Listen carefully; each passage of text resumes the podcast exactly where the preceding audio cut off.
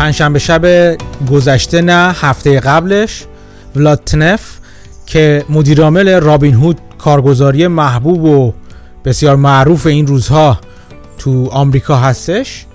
ساعت سه و نیم نصف شب با صدای تلفن بیدار شد و بهش اطلاع دادن که مقامات NSCC از رابین هود خواستن که 3.5 میلیارد به وسیقه خودش اضافه کنه پیش این سازمان. اگر نه جلوی معاملاتش می‌گیرن و معاملات و کارش رو متوقف می‌کنن.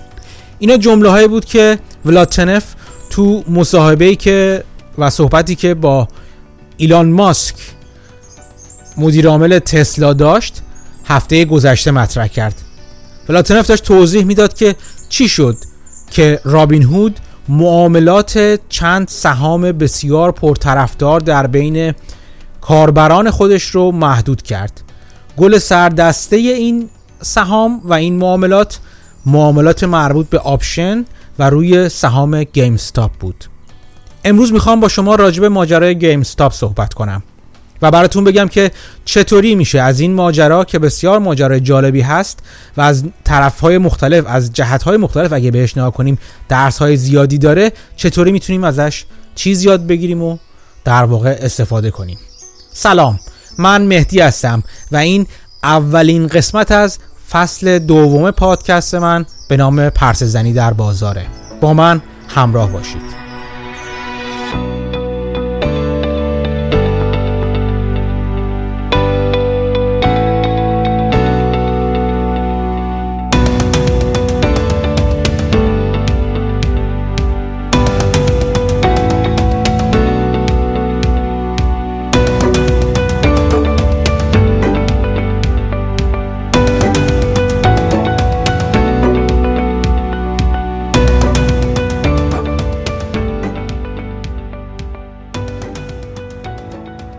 چند هفته که من نبودم بازار همچنان بود. و باید بگم که اتفاقات خیلی جالبی هم توی بازار افتاد. یکی از این اتفاقات جالب ماجرای سهام گیم استاپ بود. سهامی که به خاطر حجوم کاربرا به خریدنش و خریدن آپشنهاش باعث دردسرهایی توی بازار سهام آمریکا شد. و ماجراهایی رو رقم زد که بسیار جالب هستن من همیشه به دوستان و دوروبری ها میگم توی اتفاقات خارق العاده و جالب و غیر عادی که تو بازار میفته همیشه درس های زیادی هست. اینکه آدم اگه بتونه پرده رو از جلوی وقایع ظاهری بازار کنار بزنه می‌تونه در واقع سواد خودش رو از اونچه که در بازار میگذره بالا ببره. و البته همونطور که می‌دونید بازار بهترین و مناسب ترین جاییه که دانایی تواناییه.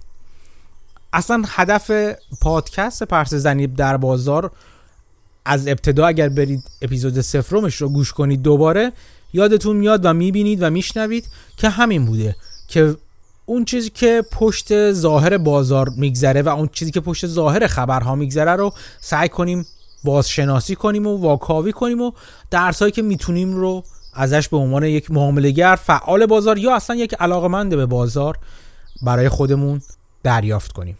بیایم ببینیم ماجرای گیم استاپ چی بوده. جدای از همه هواشی سینمایی و فیلمی و ایناش که معروف شده که شبکه HBO هم می‌خواد راجبش فیلم بسازه ببینیم که ماجرای گیم استاپ چی بوده.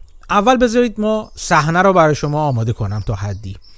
بازار این روزهای آمریکا محل جولان کاربران جوون و نوجوونیه که مخصوصا با به علت بیکاری به علت تعطیلی های در اثر ویروس فلان قرنطینه و غیره و غیره کمتر امکان جمع شدن دور همدیگه دارن فعالیت های عادیشون مختل شده و در واقع بیشتر تو خونه و با گوشی همراهشون با لپتاپشون و با ابزارهای الکترونیکشون در واقع دارن وقت صرف می‌کنن. و وارد شدیدتر توی دنیای مجازی دارن حاضر میشن. به این اضافه کنید چک های دولتی که در کشورهایی مثل آمریکا و کانادا بدون در نظر گرفتن تمام شرایط و موشکافی به کاربران به مردم پرداخت شده. یک سری از مردم به شدت به این کمک های دولتی نیازمند بودن برای اینکه بتونن در واقع در این دوران تعطیلی ها و رکود اقتصادی شدیدی که در اثر شیوع ویروس ایجاد شده بود دووم بیارن. ولی در تا حدی ناگهانی بودن شیوع ویروس و ایجاد این بحران اقتصادی باعث شد که دولت ها نتونن اونطور که باید و شاید موشکافانه این کمک های دولتی رو توضیح کنن. البته امثال نیکولاس طالب خیلی به درستی و بارها تو سر دولت ها دادن که نه آنچنان هم اوضاع غیر قابل پیش بینی نبود و شما فرصت داشتین و خودتون رو زدین به اون راه برای اینکه خودتون آماده این موقعیت نکنید. ولی از همه این بحث ها که بگذریم این عدم دقت این یک, یک نوا و یک جور توضیح کردن کمک های دولتی بدون اینکه در نظر بگیرن کی کمک نیاز داره یا نداره باعث شد یک عده‌ای هم این کمک ها رو دریافت کنن که به اون پول مثل گروه دیگه نیاز نداشتن برای بقا و زنده موندن. عده زیادی از این افراد نوجوانا و جوونا بودن که البته توی پلتفرم های کارگزاری مثل رابین هود بسیار حضور فعالی پیدا کردن. کمی راجع به رابین هود بگیم. رابین هود چیزیه که تبلور شعار دموکراتیک کردن بازار سهامه. به چی من میگم شعار؟ اینو با تکیه و اکیدن میگم. به خاطر اینکه شعاره و نه واقعیت. تا حالا جلوتر توضیح میدیم چرا. به خاطر اینکه این رو اورن که ما معامله سهام رو برای کاربران بی سواد یا کاربرانی که از نظر اینها به شعار رابین هودیان شرکت های شبیه رابین هود به بازار سهام آنچنان دسترسی نداشتن و یا به خاطر کارمزدهای بالای کارگزاری های دیگه کارگزاری های سنتی مثلا مثل فیدلیتی مثل خیلی از شواب مثلا کارگزارهای های معروف. به علت اون کارمزدی که باید پرداخت می‌کردن زده شده بودن و علاقه نداشتن وارد بازار سهامشن ما این کارمزدها رو صفر می‌کنیم و تسهیل می‌کنیم براشون که هر کسی بتونه وارد بازار سهام بشه. توی این شعار خودشون نیومدن بگن ما می‌خوایم همه رو معامله گر کنیم همه رو تریدر کنیم. بلکه صحبت از این کردن که ما می‌خوایم سرمایه گذاری رو دموکراتیک کنیم. همه رو بهشون دسترسی بدیم در بازار سهام در واقع کار کنن و فعالیت کنن. ولی در واقع چیزی که تشویق کردن با این کار اینی که گفتن ما میایم هزینه های استکاکی که همون هزینه های مثل کارمزدها باشه که می‌گیریم اونو صفر می‌کنیم. طوری که تعدد معاملات رو برای این افراد برای کسانی که کاربر پلتفرم اونا میشن بسیار ساده می‌کنیم. البته توی اپیزودهای قبلی توضیح دادیم که این صفر کردن کارمزد همینجوری راحت انجام نمیشه. هیچ چیز مجانی در دنیا وجود نداره و گفتیم که شرکتی مثل رابین هود در واقع اوردر فلو و یا جریان معاملاتی خودش رو به شرکت های بزرگ دیگه که در واقع معامله گران هستن میفروشه. در واقع میگن تو هر پلتفرمی اگه هر تو هر پلتفرمی که شما دارین ازش استفاده می‌کنید اگر دارین مجانی استفاده می‌کنید و پول نمیدین خود شما کالای مصرفی هستین. همینطور اینجا توی پلتفرم رابین هود کاربران رابین هود بودن که فروخته می شدن حالا نه که مثل برده فروخته بشن ولی اطلاعات اطلاعات مربوط به معاملاتشون فروخته می به شرکت های بزرگ دیگه شرکت های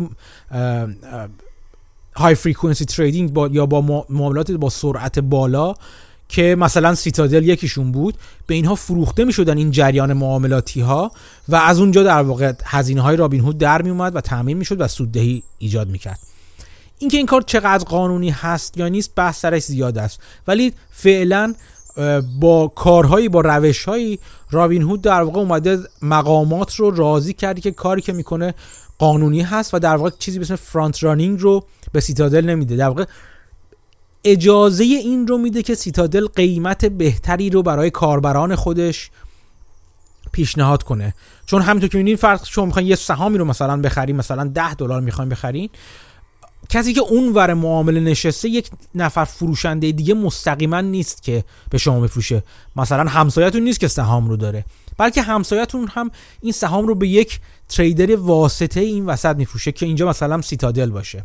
رابین هود از شما در فرمان و دستور خریدن سهام رو می‌گیره میره تو بین بروکرهای دیگه یا تو تالار بورس جار می‌زنه که آقا من یه نفر می‌خوام سهام رو بخواد به قیمت 10 دلار بخره. این قیمت خریدش است.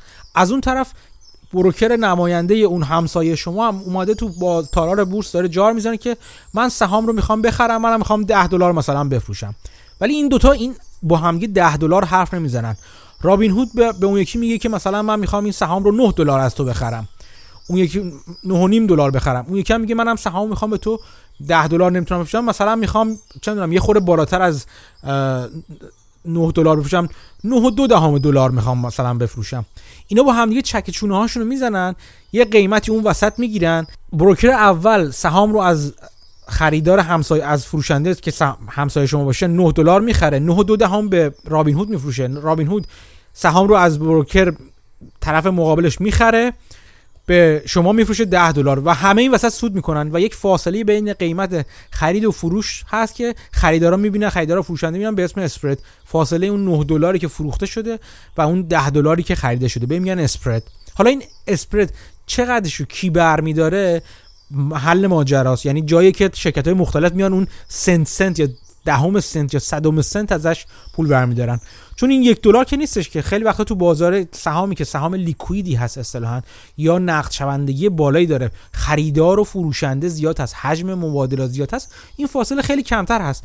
و اون ارزنی که هر کدوم از این واسطه ها ازش برمیدارن هم کوچیکتر هست. رابین هود میاد میگه که من به سیتادل اجازه این رو میدم که بره تو تمام تالارهای بورس دیگه سریع بگرده بهترین قیمت پیدا کنه به من پیشنهاد بده. اگه این از قیمتی که من از شرکت های رقیب دیگه سیتادل می‌گیرم که اونا هم میرن همین کار می‌کنن بهتر باشه من از سیتادل می‌خرم. اولویت رو میدم به سیتادل. یعنی در واقع رابین هود میگه من کاری که می‌کنم این بابت فروش این اولویتم به سیتادل که یه شرکت high frequency trading هست HFT هستش من بابت فروش اولویتم بهش دارم پول, میده، پول می‌گیرم ازش. درآمد من از اینجا کسب میشه. حالا جالب بدونید سیتادل خودش توی رابین هود سهامدار هم هست. یه بخشی از بخش عمده ای از رابین هود مال سیتادل هستن. خب حالا اینا به کنار. این ماجرای رابین هوده. رابین هود با این کارش ادعا می‌کنه که من چون دارم همه رو هول میدم که بهترین قیمت ها رو برای مشتریان من برای کاربران من پیدا کنن خیلی هم کار خوبی می‌کنم. اصلا هم اینجوری نیستش که واسطه قلابی بشم بین بین مشتری و غیره. من سعی می‌کنم با بالا بردن قدرت چانه زنی خودم بین HFT ها که همون های فریکونسی تریدر ها باشن با این کار خدمات بهتری به مشتریم بدم و اصلا هزینه کارمزد رو ازش حذف می‌کنم ازش. دیگه ازش کارمزد نمیگم کاری که شرکت های کارگزاری سنتی با معاملات کاربران خودشون می‌کنن. این حرفی است که رابین هود میاد می‌زنه. حالا اگه بیم نگاه کنیم به پلتفرم رابین هود می‌بینیم یعنی خود اپش رو نگاه کنیم اصلا اپش مثل بازی ساخته شده. انگار که نفر سوایپ می‌کنه این ور سوایپ می‌کنه و تاچ می‌کنیم و تاچ می‌کنه اونور مثلا میگه خب چقدر می‌خواین سود کنید فکر می‌کنید چقدر درآمد داره مثل یه بازی کامپیوتری کرده. یعنی از اون حالت سرمایه گذاری برای کاربر تصویرش آورده بیرون. در مورد این هم حرف می‌زنیم. خب این ماجرای رابین هود بود. کاری که رابین هود می‌کنه. برگردیم سراغ گیم استاپ. تو این ماجرای ارزون شدن و راحت شدن فرت فرت معامله کردن و نوجوانا و جوونایی که کلی پول دستشونه بیکارم هستن و دارن می‌بینن تو بازار سهامی که به واسطه تزریق پول دولت و بانک مرکزی پایین آوردن بهره ها قیمت سهام به عنوان تنها یکی از تنها جاهایی که این پول می‌تونه بره توش و بازدهی داره بالا و بالاتر میره بدیهی به بازار مثل یک قمار نگاه کنن مثل یک بازی نگاه کنن. بازاری که همش رو به بالا باشه و کسانی که سابقه توش ندارن وقتی به عنوان یک منحنی همیشه رو به بالا رفتنده بهش نگاه می‌کنن طبیعیه که هیچ وقت ضرر رو توش نمی‌بینن. از اون ورم بانک مرکزی با پایین نگه داشتن بهره خودش تزریق پول به جامعه دولت هم که باش همکاری می‌کنه پول دست نوجو دست همه بدون موشکافی پخش می‌کنه. همه اینا باعث میشه این پول باید یه جایی بره. این پول وقتی بهره از اوراق قرضه دولتی مثلا نمی‌گیره چون بهره اونا صفر شدن یا بسیار پایین اومده یا حتی در حد من منفی واقعی شدن با در نظر گرفتن تورم مجبور میشه این پول این پولی که تو جامعه است این سرمایه بره سراغ جایی که بتونه بازدهی بگیره. چرا مجبوره؟ به خاطر اینکه شما نکنید یک قسمت زیادی از این پول ها پول صندوق های بازنشستگی این صندوق های بازنشستگی توی دنیا توی آمریکا باید برای 20 سال آینده سرمایه گذاران خودشون کسانی که قرار بازنشسته بشن اون موقع یک حقوق بازنشستگی مثلا حدود بازنشستگی مناسبی رو فراهم کنن. برای این کار تو اون پروپوزال های اولیه یا اون تصاویر یا اون در واقع پراسپکت اولیه اون دور چشمانداز دورنمای اولیهشون یه چیز حدود مثلا میگن که تو بلند مدت ما مثلا 7 درصد سود می‌خوام بگیریم این 7 درصد سود میگن که خب یه مقدارش سهام اوراق قرضه دولتی می‌گیریم یه مقدارش اوراق قرضه شرکتی می‌گیریم یه مقدارش باز بورس می‌گیریم که ریسک بالاتری داره البته بورس. ولی تا وقتی اوراق قرضه دولتی و اوراق قرضه شرکتی از میزان بهره بالایی برخوردارن که نسبتا کم کم ریسک تر هستن. شرکت این صندوق های بازنشستگی لازم نیست این پول های عظیم خودشون رو برای به دست آوردن اون بهره بلند مدت 7 درصدی مثلا 8 درصدی ببرن توی سهام پر ریسک. بلکه می‌تونن قسمت عمدهشو توی همین اوراق دولتی نگه دارن. حالا وقتی اوراق دولتی بهرهشون به شدت اومده پایین و در واقع اون صندوق های بزرگ بازنشستگی صندوقی که میگم صندوق های تریلیون دلاری هستن صندوق های عظیم بازنشستگی هستن.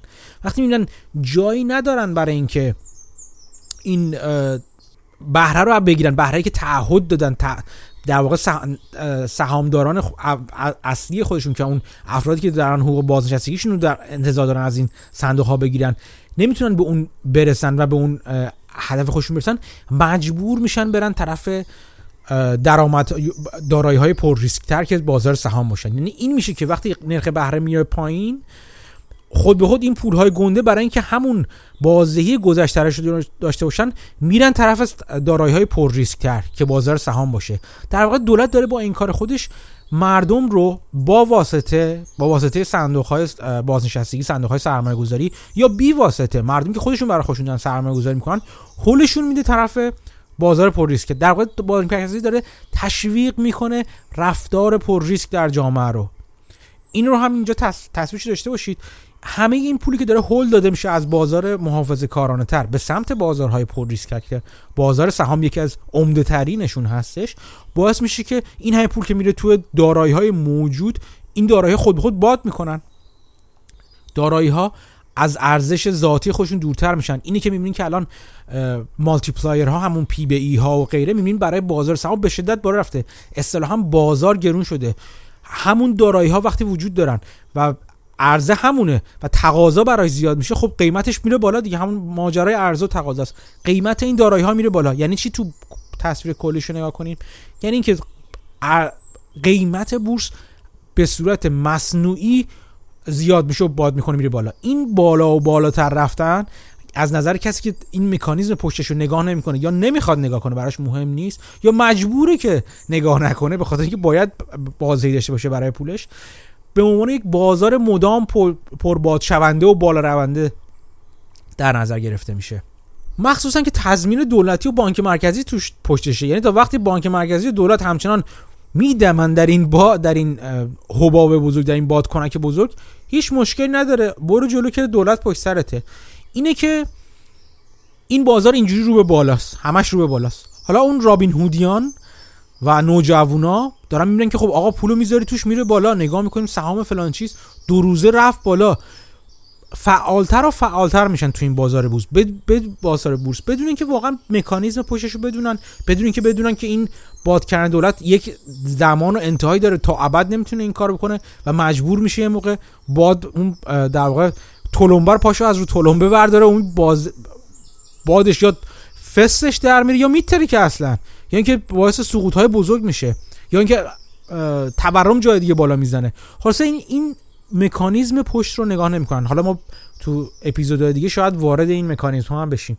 ولی این بازار از نظر اون نوجوان 17 18 ساله که تو تیک تاک برای خودش ویدیوی دو دقیقه هوا می‌کنه و میگه که آره بریم فلان سهمو بخرین سهام این چه می‌دونم سهام چسمسقالی فلان چیز.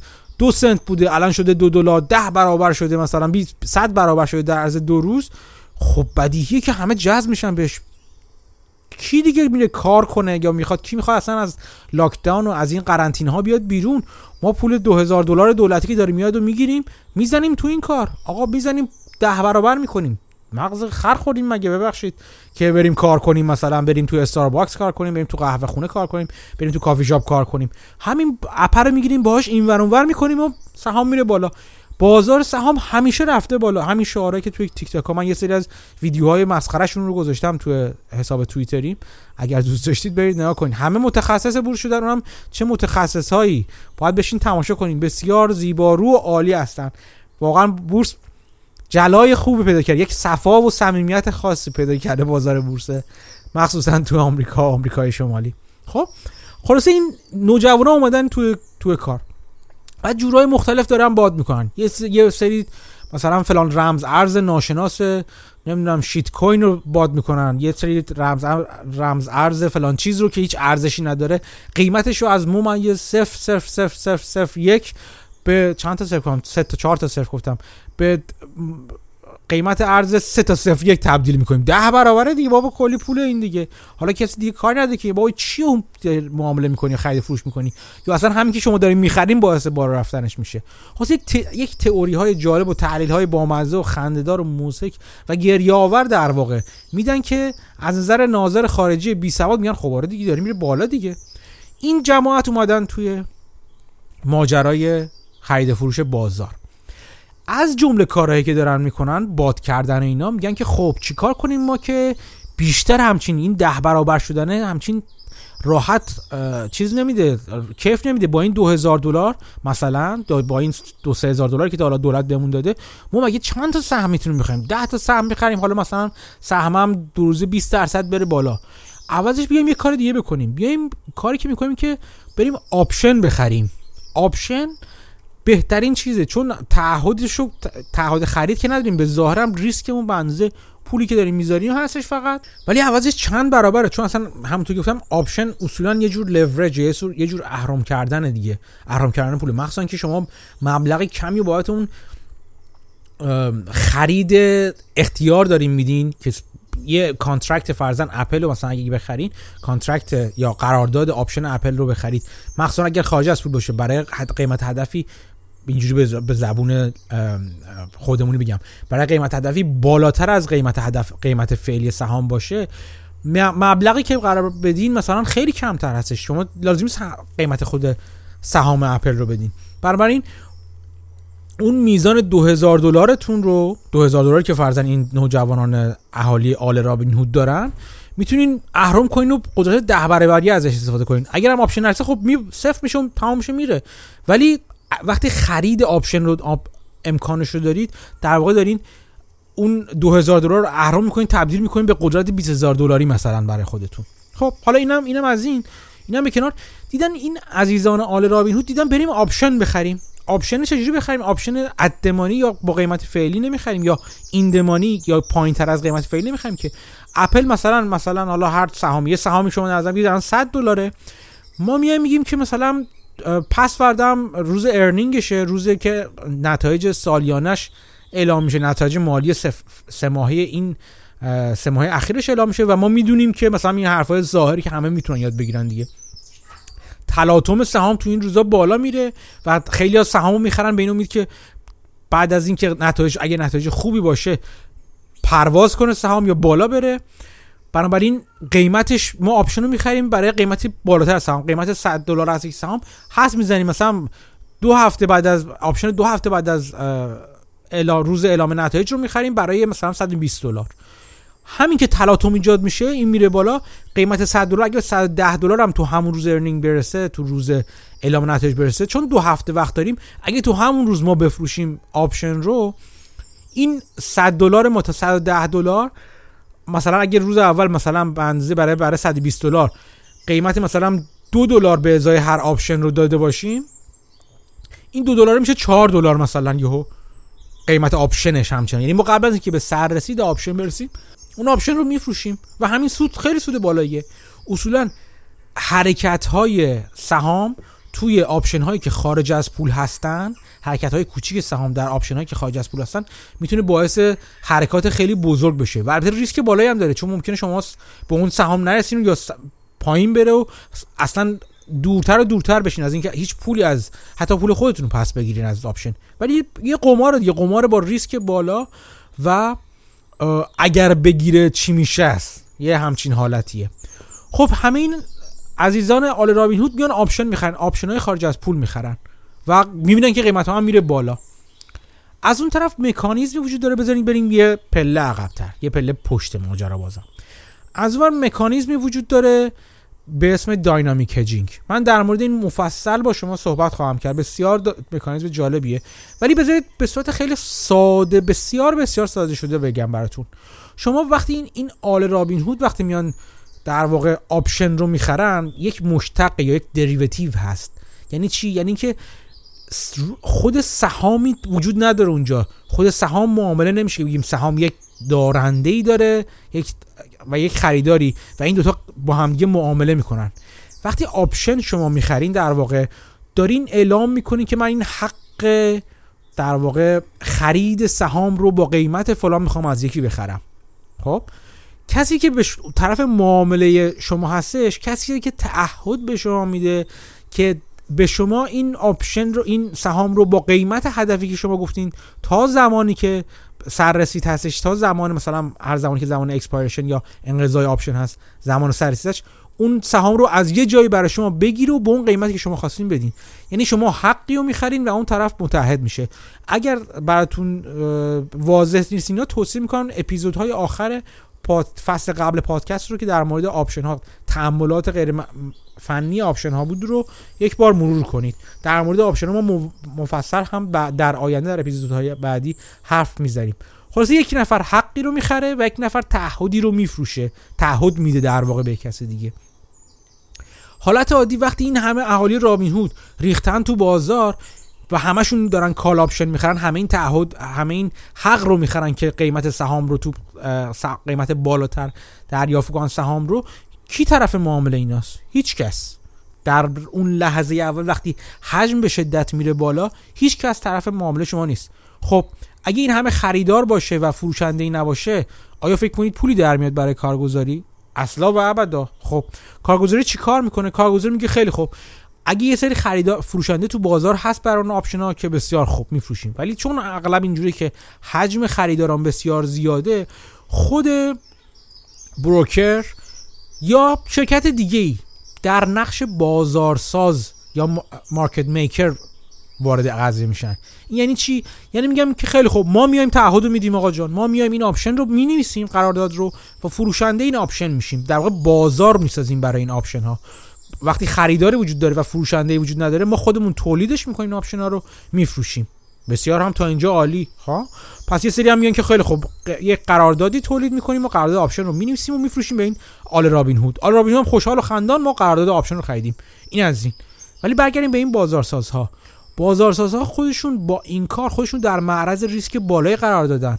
اومدیم اون ماجرا همونجور که رابین هودیان گفتن پیش رفت و قیمت سهام بالا رفت. حالا این بابت یه چس مثقال سودی که قرار بوده بابت فروش option بکنن این بازارسازا الان باید این سهام رو بخرن با ضرر هنگفت مثلا که چند برابرم شده دیگه. چون option ها اصلا ابزار لورج شده است ابزار اهرم شده است. این ضرر رو کی جواب میده؟ در حالی که اصولا فلسفه بازارسازها این که ما بازار بالا بره. پایین بیاد باید پول در بیاریم. از چی پول در میاریم؟ از اون کارمزد از اون اسپردا از اون تفاوت قیمت ها پول در میاریم. خب چجوری کاری کنیم که هم چجوری این کارو می‌کنیم که هم بالا بره هم پایین بیاد پول در بیاریم؟ هم میگن ما استراتژی هایی رو استفاده می‌کنیم که استراتژی های مارکت نیوترال هستن یا خونسا به بازار هستن. یعنی ما همیشه یک جوری حساب می‌کنیم که بازار بالا بره یا پایین بیاد ما پول در بیاریم از اون روش یه پولی و درآمدی باید کارمزد بگیریم که کم کوچیکه ولی خب همیشه داریم پول می‌گیریم. در واقع مثل اون کسی میمونن که مثلا داره کلنگ میفروشه. میگن که اون موقع که تب طلا تو آمریکا زیاد شده بود که همه دنبال اکتشاف طلا بودن تو آمریکا کی اصلا بیشتر پول دار شد؟ کلنگ سازان چون رو کاری نداشتن که آقا جان این وسط طلا پیدا میشه نمیشه اصلا برای مهم نیست. ما کلنگ می‌سازیم میفروشیم. کلنگ و فرقوم میفروشیم. از این کار پول در میاریم. یک جورهایی با یه سری اغمازهایی بازارسازها و بروکرها هم که بازارساز میشن تا حد زیادی یا کارگزاری که بازارساز بازارساز میشن هم در واقع همون کلنگ فروش ها به جویندگان طلا هستن اینجا برای آل رابین هود. خب؟ استراتژی خونسا کردن خودشون نسبت به بازار چجوریه؟ من بدونی که خیلی وارد جزئیات بشم و این جزئیات بسیار جذاب هست. باید بگم واقعا اعتراف کنم که بسیار جزئیات جذابی هست. اینجوری برای شما بگم. این کار اصطلاحا میگن خودشون رو هج می‌کنن یا اون موقعیت خود معاملات خودشون رو هج می‌کنن. یعنی چی؟ یعنی اینکه میان میگن که ما داریم درسته داریم چیز میفروشیم داریم call option میفروشیم و به, اون آل رابین هود. ولی از اونجایی که بالا رفتن طبق مدل های ریاضی که داریم ما یا دارن اونا و مدل های ریاضی مختلف که بعضشون عمومی است مثل Black-Scholes که گفتم برای شما بعضشون مدل های discretionary هستن که اینا برای خودشون تغییر دادن و روی تجربه روی حساب کتاب خودشون دارن. حساسیت قیمت option به قیمت سهام حساسیتاش حساسیت مختلفیه. خب؟ اصطلاحا اگه مثلا قیمت سهام یک مثلا یک دلار بره بالا قیمت option ممکنه مثلا اون option بستگی به بسته به قیمت سررسیدش و تاریخ سررسیدش یک دلار نمیره بالا که اون مثلا ممکنه یک سنت بره بالا دو سنت بره بالا. خب این حساسیت ها رو دارن اینا که اگه option انقدر بره بالا اگه سهام انقدر بره بالا option چقدر میره بالا؟ حالا ما چه کار می‌کنیم ما می‌بینیم که قرار چقدر بره بالا اینور سهام چقدر بره بالا؟ به همون میزان می‌خریم. یعنی اگه بدونیم مثلا بدونیم که اگه با یک دلار با رفتن قیمت option مثلا قیمت سهام قیمت option یک سنت میره بالا یک صدمش میره بالا به ازای هر صد option ی که میفروشیم نه قرارداد یعنی به ازای هر قرارداد 100 تایی option که میفروشیم ما اینور مثلا میایم یه دونه هم سهامو می‌خریم. اینجوری اتفاقی که میفته این که از اونور ممکنه قیمت option تکون بخوره با هم قیمت بره بالا به علت قیمت بالا رفتن سهام. ولی ما اینور سهامشو داریم و چون این یک صدمون رفته بالا این در واقع بالا رفتن قیمت سهامی که ما خریدیم اینور پوشش میده قیمت بالا رفتن قیمت option ی که اونور ممکنه ضرر کنیم. به این کار این خیلی ساده شه یعنی خیلی پیچیده‌تر از این هستش ماجرا و خیلی جذابتر باید بگم از این هستش. به این کار میگن هج کردن و این dynamic hedging بهش میگن چون به صورت پویا انجام میشه. یعنی قیمت سهام که میره بالا این از ور خرید سهامشون می‌برن بالا قیمت که میاد پایین ارزش option کم میشه میاد پایین. یعنی هر چقدر از اون ور می‌بینن در لحظه ریسکشون نسبت به قیمت بالا پایین رفتن قیمت سهام چقدر هست توی option هایی که فروختن از اینور واقعا خود اینا میرن سهام می‌خرن و میفروشن خب؟ که اون ریسکشون رو صفر کنن. یعنی بازار بالا بره پایین بیاد ما همچنان این با این سهامی که گرفتیم در واقع ضرر احتمالی رو جبران می‌کنیم و همچنان اون یه مقدار سر... سرشیر این شیر پرخامه که چیزمون باشه که این معاملاتمون باشه اون کارمزدمون باشه رو برمیداریم. به این کار میگن dynamic hedging یا هج کردن پویای معاملات. این کار رو بازارسازها همیشه انجام میدن. خب حالا ببینید چه اتفاقی میفته. فرض کنید یه سهامی هستش یهو رابین هودیان آل رابین هود هجوم می‌برن براش برای خریدنش. یعنی چی؟ میرن call option هم می‌خرن دیگه. همینجوری سهامش که نمی‌خرن که. چون می‌خوان چند صد برابر سود کنن. اینا همه شروع می‌کنن میرن یهو طرف معامله call option همشون درخواست خرید معاملات call option رو فلان سهام میدن. بازارسازهای مختلف broker های مختلف هم وارد بازی میشن. و این معاملات option این option ها رو میفروشن. بسیار هم خوب و عالی. کاری که می‌کنن اینه که میگن که خیلی خوب برای اینکه خودمون هج کنیم ما سهام می‌خریم. درسته؟ تو همین مکانیزم که براتون توضیح دادم. خب وقتی سهام می‌خرن چه اتفاقی میفته خود به خود وقتی یک عالم معاملات option انجام میشه و ماحصلش برای هج کردن و برای بیمه کردن خودشون در واقع این بازارسازها. خود سهام رو می‌خرن سهام میره بالا. در واقع میگن یک پیش بینی که خودش خودش رو محقق کرده. یعنی همون خریدن option بازار رو به سمت بالا هل میده. چون این از اینورم واقعا خریدارا زیاد شدن سهام خریداری شده. به این دلیل کلی که میگن آقا جان برعکس شده دنیا یه جورایی. یعنی نه که برعکس شده اصلا مکانیزمش برعکس هست یعنی بجای که معاملات option مشتقی از بازار باشن بازار سهام باشن الان بازار سهام مشتقی از معاملات option شده بازار option شده. یعنی این که چقدر درخواست و اینا برای خرید و فروش معاملات option وجود داشته باشه باعث میشه که از این بازار سهام بالا بره یا پایین بیاد. خیلی وارد مکانیزم dynamic hedging نمی‌خواستم بشم. فقط می‌خواستم بگم که چرا؟ به صورت خیلی کلی چرا هجوم برای خرید معاملات برای خریدن call option ها خود بازار سهام رو می‌تونه هل بده بره بالا. و این اتفاقی که داره میفته. حالا این وسط تو پرانتز براتون بگم. چند سال یعنی دو سه ساله قبل از اینکه تسلا وارد S&P 500 بشه وارد اندیس نمایه بازار S&P 500 بشه دیده شده که یک وقتهایی معاملات عظیم عظیم که میگم؟ یعنی عظیم یعنی فرض کنید یه مثلا تسلا فرض فرض کنید شما حالا من یادم نیست دقیقاً چقدر بود. فرض کنید تسلا 100 دلاره دیدن که یک تقاضای خرید برای معاملات option روی قیمت 400 دلار برای دو ماه دیگه مثلا گذاشته شده. چیزی که بیمعنی به نظر می رسید که امکان نداره یه option اینقدر یهو بخواد ملت برن option معامله کنن. هیچ منطقی وجود نداره که option چیز تسلای 100 دلاری بخواد بشه. مثلا 400 دلار بشه یهو توی دو ماه. درسته؟ این معاملات بزرگ این تقاضا خریدهای بزرگ option که گذاشته می‌شد قیمت تسلا رو از این ور هی هل می‌داد بالا هی هل می‌داد بالا. خیلی ها اومدن گفتن که به نظر می‌رسه یک با دست یک بازیگر خارجی مثل چین این وسط در میونه که داره بازار آمریکا رو داره انگولک می‌کنه. با پول خیلی کمی. چون همونجور که معامله‌گران خرد راب... آل رابین هود می‌تونن با قیم با 2000 دلارهای خودشون اگه همه با هم جمع بشن انگولک کنن بازار رو از من میگن خب چرا یه fund یه hedge fund چینی نتونه بازار انگولک کنه؟ و مدت ها بحث سر این بود که کی این معاملات option تسلا رو داره انجام میده و بحثا به جایی هم نرسید هیچ وقت. انقدر به جایی نرسید که واقعا یه سری اومدن گفتن که به نظر رسید که این تعدد این هول دادن های مصنوعی با بازار سهام تسلا تعددش رفت بالاتر. یعنی اگه اول یه نفر کشف کرده بود که با همچین کاری سهام تسلا رو می‌تونه بالا هول بده بعدا دیدن که نه مثل این که میارزه. بازیگرای دیگه هم زیاد شدن و اصلا این تعدد این اتفاق رو زیاد روی سهام مثل سهام تسلا می‌تونید ببینید. این معاملات خارج از اندازه به قول چیز میگن unusual um, option flow یا unusual um, option order ها رو. معاملات جریان معاملاتی غیر عادی توی آپشن یک سهام رو. یعنی وقتی مثلا معامله باز حالت عادی قراردادهای باز عامل معامله آماده معامله شدن تو یک قیمت سررسیدی تاریخ سررسیدی 100 تاست یهو می‌بینی مثلا چه ده هزار تا معامله داره انجام میشه. این نشون دیگه اتفاق غیر عادی افتاده. بعضی میگن خب شاید از یه چیزی خبر دارن یا با یک تحلیل رسیدن یا بعضی میگن که اصلا ممکنه یک اینسایدر یک داخلی خود شرکت باشه که داره اینجوری می‌دونه شرکت مثلا فلان معامله رو داره انجام میده فلان کار رو انجام میده فلان نتایج مالیش داره انجام میشه.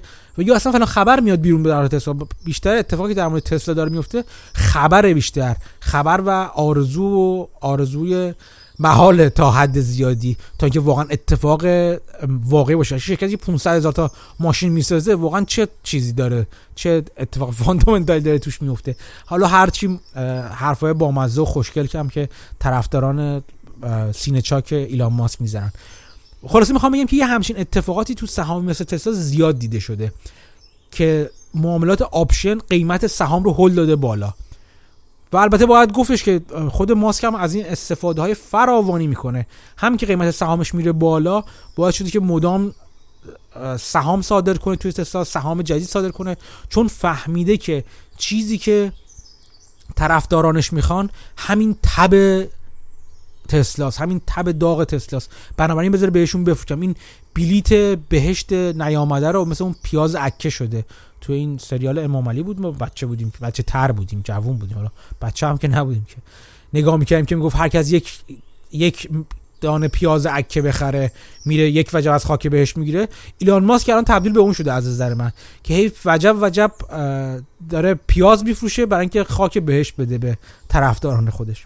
یا بگذاریم. من دیگه خیلی راجع به ایلان ماسک فعلا غر نزنم چون یه غر حسابی دارم که در موردش بزنم ولی این ماجرای option ها بود. یعنی اینجوری بودش که رابین هودیان دیدن که او مثل اینکه وارد بازی بشن واقعا اتفاق میفته اینکه کم کم نه اینکه بدون اینکه مکانیزم پشت ماجرا رو بفهمن دیدن که هم که اینگاه option می‌خرن قیمتش میره بالا و سود می‌کنن. در که اول نمی‌دونن که این میره بالا و سود می‌کنن به خاطر مکانیزم dynamic hedging داره انجام میشه و خطرهای بسیاری هم برای بازار داره.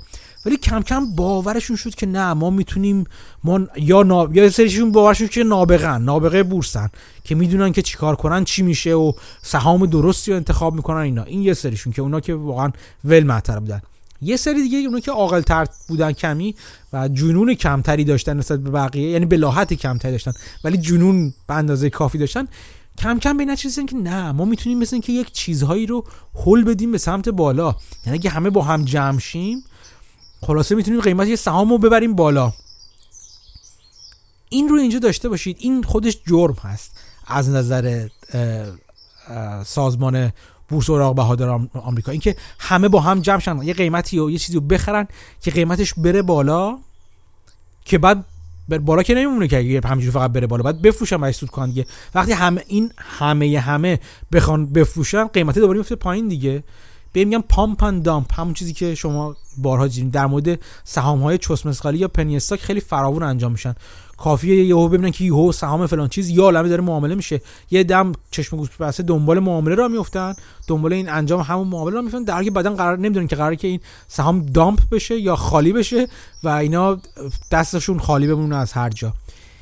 این کشف بزرگ آل رابین هود در مورد ماجرای GameStop به منصه ظهور رسید. یکی از جاهایی بود که خیلی خوب ازش استفاده شد. اصطلاحا میگن weaponize شد معاملات option یا مسلح شد.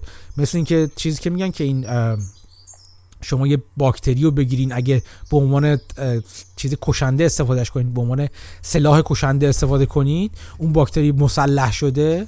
این همین جوریه. اینا هم معاملات آپشن رو مسلح کردن برای کشت و کشتار. با من همراه باشید. تا بهتون بگم این کشت و کشتار که اتفاق افتاد چجوری انجام شد.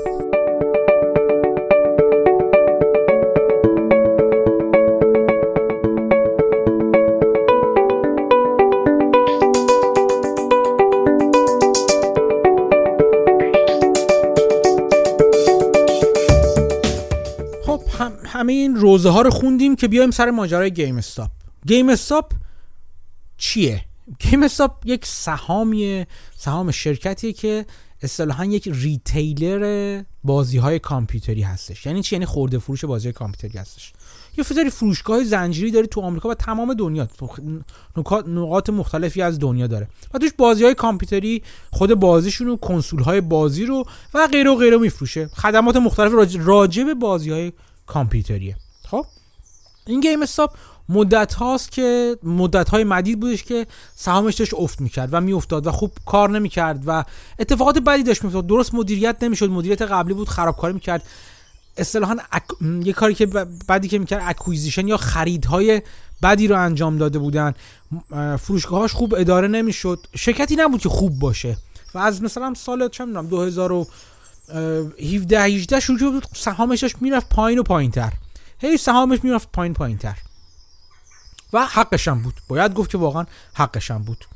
وقتی از این پایین اومدن حرف می‌زنم منظورم اینه که قیمت سهام گیم استاپ تو سال مثلا حدودا 2016 از 30 دلار به حدود 15 دلار تو سال 2018 و 2019 رسیده بود. همجوری داشت میمد پایین تو 2019 قیمت بازم پایین تر اومد. تو 2020 تو همون سال 2019 به 5 دلار رسید و همینجوری داشت میمد پایین تر. و خب بد داشت اداره می‌شد.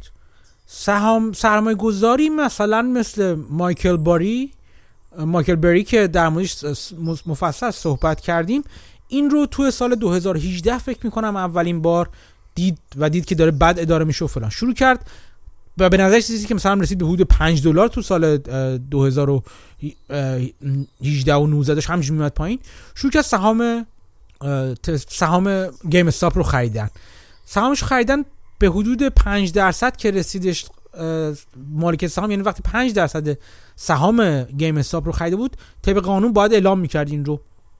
و این اعلام کردنش رو با یک نامه و فرم 13D که فرم 13D هستش یه فرمی هستش که اون دارنده 5 درصد سهام که گفته چقدر هست که گفته که سهام داره عمده داره میشه با همراه با تغییراتی و هدف خودش از خریدن بیشتر سهام اعلام می‌کنه. یعنی طبق قانون باید بگین که تو چرا داری فلانی دار چرا داره سهام فلان شرکت رو مدام مدام می‌خواد داره به یک سهامدار عمده تبدیل میشه. و ماکل بری اونجا گفت گفت از نظر من تو اون نامه که نوشته بود سال 2019 فکر می‌کنم اپریل سال 2019 بود یک نامه خیلی واقعا عالی نوشتش به مدیران گیم استاپ. و توش گفتش که چرا دارین بد اداره می‌کنید؟ از نظر من چیکار باید بکنین؟ چه تغییراتی باید بدین؟ و غیره و غیره و گفت من دارم سهام می‌خرم. برای اینکه می‌خوام این تغییرات به عنوان یک چیز به عنوان یک سهامدار بوده این اجرا بشه. و ارزش سهام خیلی بیشتر از این است که الان داره بازار نگاه می‌کنه. بازار داره نگاه می‌کنه به خرابکاری شما. کار درست رو انجام می‌دید تا قیمت سهام دوباره بره بالا. تو باز از نظر بازار. و اینو نوشت و نوشت و شروع کرد. به سهام خودش هم اضافه کردن. طوری که تو سال 2020 قیمت متوسط سهامی که خریده بود حدودا 5 خورده ای بود. میانگین قیمتی که خریده یعنی از بالا شروع کرده بود. تا پایین 2020 به 3 دلار نام رسیده بودش. 5 خورده ای بودش قیمت میانگین خریدش. این از این. یعنی بری به صورت خیلی واضح و آشکار گفته بود که چرا قیمت ارزش گیم بالاست. بالاتر از این باید باشه و چه تغییراتی باید انجام بشه. این وسط مدیریت گیم استاپ عوض شد و مدیر مدیریت جدید اومد و چون کارهای خوبی انجام دادن. ولی خب مثل هر کار خوبی دیگه طول می‌کشه تا جواب بده. از شانس بدشون درست خورد به ماجرای شیوع ویروس فلان. خورد به ماجرای شیوع ویروس فلان و اوضاع بدتر و بدتر شد و هج های مختلفی دیدن که نه الان اوضاع این ریتیلر یا این خورده فروشی بدتر هم خواهد شد تو این اوضاع بحران اقتصادی نو مخصوصا که فروشگاهاش بسته میشن. دیگه مردم نمی‌تونن تو فروشگاه ها جمع بشن. و و و و. این بود که این عده هج ها با این تحلیل وارد position یا position short کردن سهام GameStop شده بودن. و تعدادشون هم کم نبود زیاد بودن. هج های مختلفی بودن. یه بار براتون گفتم که این hedge short کردن سهام به چه معنی است؟ شورت کردن. سهام به این معنی هستش که برای بار چندم بگم و ساده بخوام بگم. اینی که شما سهام رو قرض می‌کنید تو بازار و میفروشیدش و چون بر این عقیده این که قیمت پایین میره و وقتی قیمت پایین رفت با اون قیمت پایین میخریدش پس می‌دید به کسی که ازش قرض گرفتید و این ما به تفاوت به تو جیب خودتون می‌زنید. یعنی اولا کسی که شورت می‌کنه پیش بینی می‌کنه که قیمت پایین تر میره و از پایین رفتن سهام استفاده می‌کنه و در واقع پول در میاره.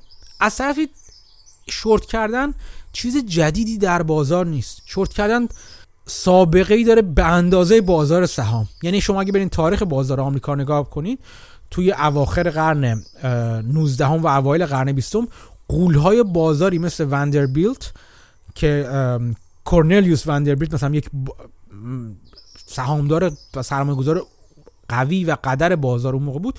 یکی از کارهایی که می‌کرد همین ماجرای شورت کردن سهام بود. و از همون موقع بود که اتفاقاتی میافتاد اصطلاحاتی مثل short squeeze راه افتاد مثل bear bear trap یا تله خرس راه افتاد و همین اصطلاحات مختلف که شاید یک بار براتون توضیح بدم. و اتفاقات و ماجراهای بسیار هیجان انگیز و داستانهای بسیار جذابی رو به وجود آورده اون موقع. یعنی می‌خوام بگم هیچ چیز عجیب و غریبی نیستش. این چیز نو و تازه نیست ماجرای شورت کردن و short squeeze کردن. حالا میگم short squeeze کردن جلوتر چی میشه. خب پس این ماجرای شورت کردنه. حالا اگر اتفاقی بیفته شما سهام رو به شورت کرده باشید. خب شما نسبت به بازار حالت خرسی دارید اصطلاحا. یا bear market bear هستید. شرط بستید روی پایین تر رفتن. یعنی فکر می‌کنید حرکت این سهامی که شما انتخاب کردین و شورت کردین بریش هست خرسی هست یا رو به پایین هستش. از طرفی اگر اتفاقی که میفته اینه که اگر تقی به توقی بخوره و سهام بره بالا. چه اتفاقی میفته؟ شما وارد ضرر میشین دیگه. چون سهامی که قرض گرفتین مثلا 100 دلار فروختین بازار اگه فردا بشه 120 دلار قیمت سهام شما باید همون سهام برای اینکه به صاحبش پس بدین باید 120 دلار پول بدین. یعنی 20 دلار ضرر کردین اینجا. خب؟ پس اگر یک باز سهامی که شما شورت کردید ضرر بده در واقع بالا بره باعث ضرر دادن شما میشه. این ضرر چقدر چه حد داره؟ حد بی‌نهایت. چون باز از ما می‌تونه تا ابد بره بالا دیگه. یعنی 100 دلار بشه 200 دلار بشه 300 دلار بشه. شما ممکنه بابت چند 20 دلار سود وارد بازار شدید ولی صدها دلار بتونید ممکنه ضرر کنید. خب اینجا چند تا اتفاق میفته یکی اینکه میگن اصطلاحا اگه همچین اتفاقی بیفته یعنی من سهامی خریدم 100 دلار خریدم شورت کردم بعد دیدم رفت بالا داره می 110 دلار شد. یعنی من 10 دلار رفتم تو ضرر همین الان. به جز اینکه خود اون قرض گرفتن سهام هزینه بر هست. اون کارمزد اونشو بذاریم کنار. کار هزینه شورت کردن رو بذاریم کنار. و فقط خود معامله رو در نظر بگیریم. خب من 10 دلار تو ضرر هستم. حالا اینجا من دو راه دارم. یکی اینکه مقاومت کنم و بگم نه این الان فعلا رفته بالا ولی من می‌دونم که باید بره پایین. یکی اینکه اصطلاح میگن که نه آقا جان من دارم میگم که نظر بازار عوض شده و اصطلاح میگن شورتم رو کاور می‌کنم. این position short م رو کاور می‌کنم یا میپوشونم. به چه معنیه؟ میگن همین الان جلوی ضرر رو هر جا بگیر بگیری منفعته همین الان میرم سهام 110 دلار می‌خرم. پس میدم 10 دلار ضرر آقا کوفتم بشه. 10 دلار ضرر نوش جونم رفتش تو جیبم رفت تو پاچم. خب؟ ولی اگه به حرف خودم پایبند باشم و به تز اولیه خودم همچنان برقرار باشم ضرر من اینجا شده 10 دلار. فرض کن بشه 20 دلار. یعنی بشه 120 دلار و من 20 دلار ضرر کنم. اون کسی که قرض گرفتم ازش سهام رو که اون بروکر و کارگزار که حالا من به واسطه کسی به واسطه اون کارگزار سهام رو قرض گرفتم نگاه می‌کنم می‌بینی که خب من الان 20 باید 120 دلار تو بازار سهام رو بخرم. برمیگرده زنگ می‌زنه من میگه داداش جان این سهام رفته بالاتر تو پول داری بخری تو بازار یا نه؟ منم میگم که بله دارم اینا. توی قوانین عادی بازار قواعد عادی بازار اصطلاحا میگن حساب مارجین واز می‌کنم. یعنی من لازم نیست به اندازه کل پولی که می‌خوام هزینه اون پوزیشنم هستش وسیقه بذارم پیش جناب آقای کارگزارم. وسیقه چقدر می‌ذارم؟ مثلا میگیم نصف شد وسیقه می‌ذارم. خب خب وسیقه می‌ذارم و چجوری چیز می‌کنم؟ میگه زنگ می‌ذارم که خب رفته بالا دارو الان باید پول بیشتری داشته باشی. اگه نصفش قرار باشه من نصفش هم قرار بود پیشش بشم یعنی از 100 دلار 50 دلار بعد واسه باشم وسیقه هم زیاد شده شده 60 دلار. بیار یه 10 دلار اضافه بده. اگه نداشته باشم و ندم اصطلاحا میگن مارجین کال می‌کنه منو. یعنی که هر چی سپوزی دارم و به جای من میفروشه ضرر پول خوشو برمیداره ضرر منم ضرر منم باعث ضرر منم میشه و خلاص position رو میبنده. از position میاد بیرون بدون اجازه من. مگر اینکه اگه بخواد اون position من نگه داشته باشم همچنان تو حساب کارگزاری خودم باید وثیقه خودم اضافه کنم. اصلا این به میگن margin call یعنی تماس می‌گیره برای اینکه من بگه آقا margin یا اون حاشیه سود تو وردار بیار بیشتر کن وثیقه خودت رو. اینم این ماجرای margin call. خب؟ پس یا من کاور می‌کنم میرم بیرون یا به وثیقم اضافه می‌کنم. اگه وثیقم کافی نباشه margin call میشم و وثیقم رو اضافه می‌کنم. اگه بخوام همچنان position رو نگه دارم. خب؟ اینم از این. حالا بیایم از این و نگاه کنیم.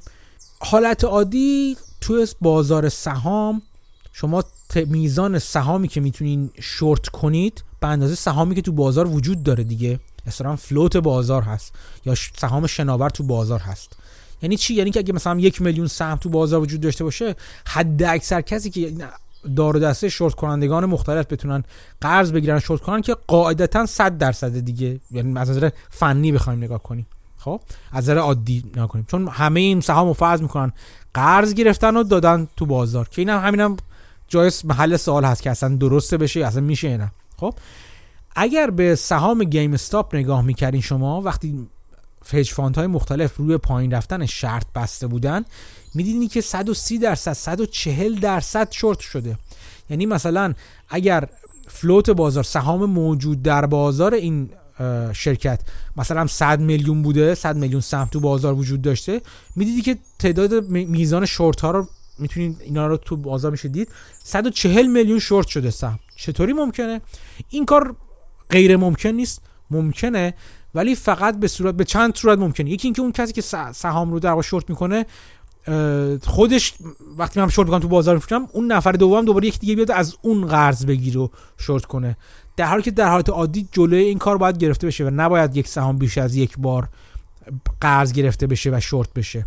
یکی اینجا ازش در میرن.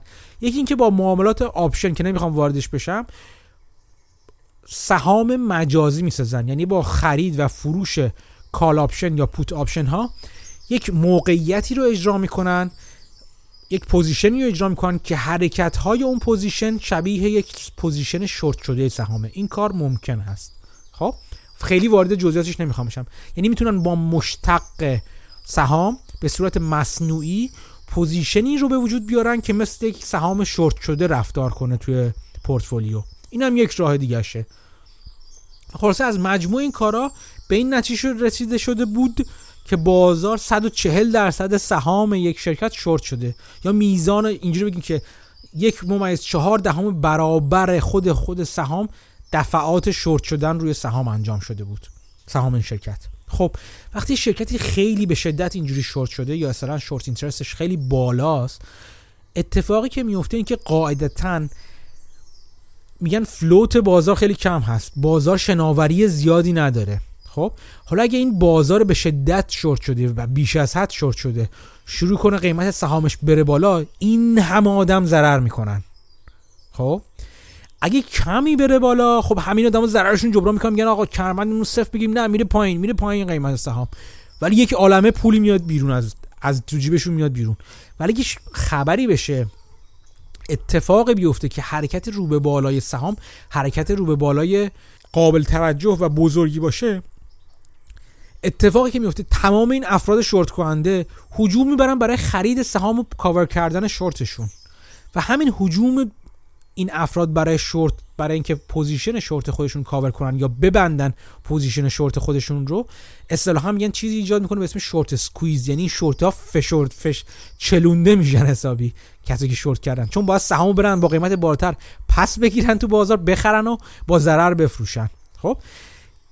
امثال جناب آقای کورنلیوس وندربیلت در اوایل قرن 20 1910 15 اون حدودا کاری که می‌کرد این که اصطلاحا میگن یک برترپ ایجاد می‌کرد. تله خرس میذاشت.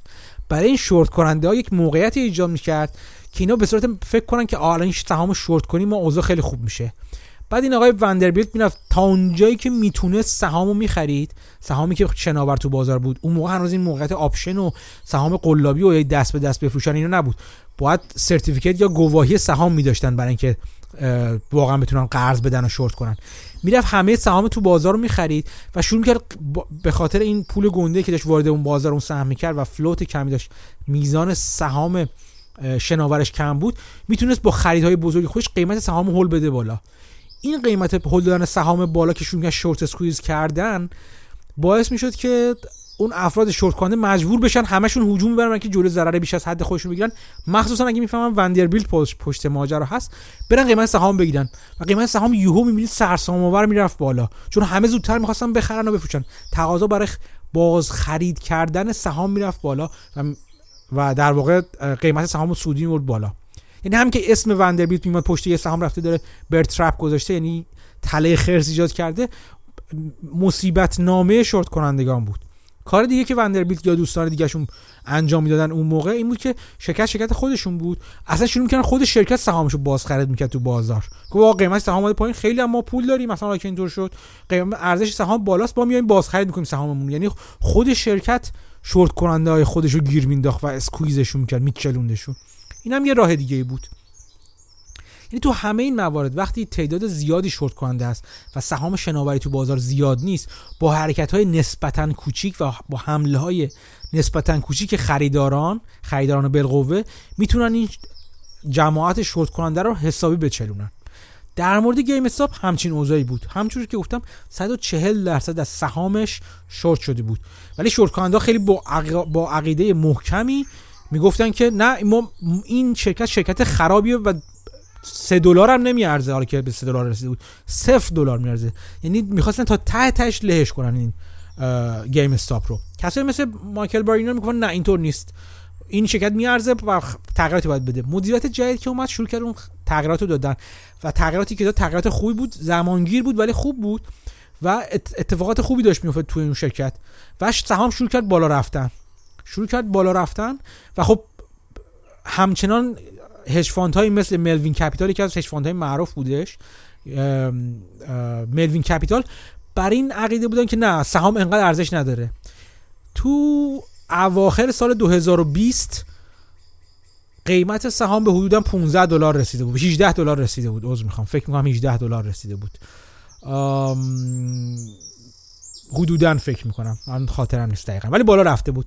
و مایکل بری از فکر می‌کنم تا حد زیادی از مایکل بری از position خودش اومد بیرون. یعنی سهامی که به صورت میانگین 5 دلار خریده بود به 15 دلار تا 18 دلار رسید و با سود خوبی حدود من اینو می‌دونم که تو سپتامبر سال 2020 حدودا 34 درصد position خودش رو بسته بود و با سود خوبی هم تا یک سوم position ش اومد بیرون. هنوز فایل مربوط به انتهای 2020 که ماه دسامبر باشه هنوز فایل نشده.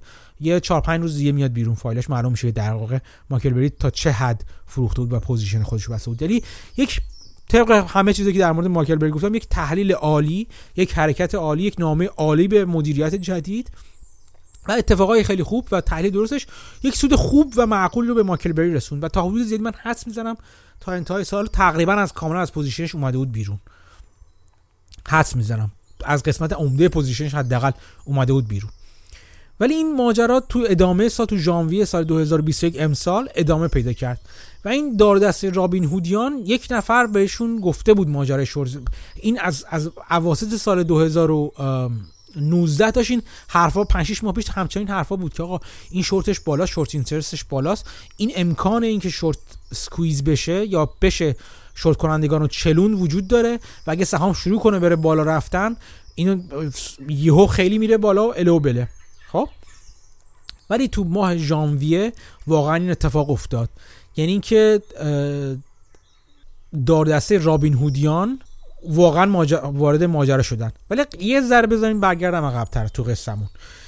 یه ذره عقبتر کسی به اسم رایان کوئن اون هم وارد ماجرا شد. رایان کوئن کی بود؟ رایان کوئن بنیانگذار شرکتی بود به اسم چویی. چویی شرکت خیلی جالبی بود که شرکت فروشنده آنلاین محصولات مربوط به حیوانات داخلی بودش.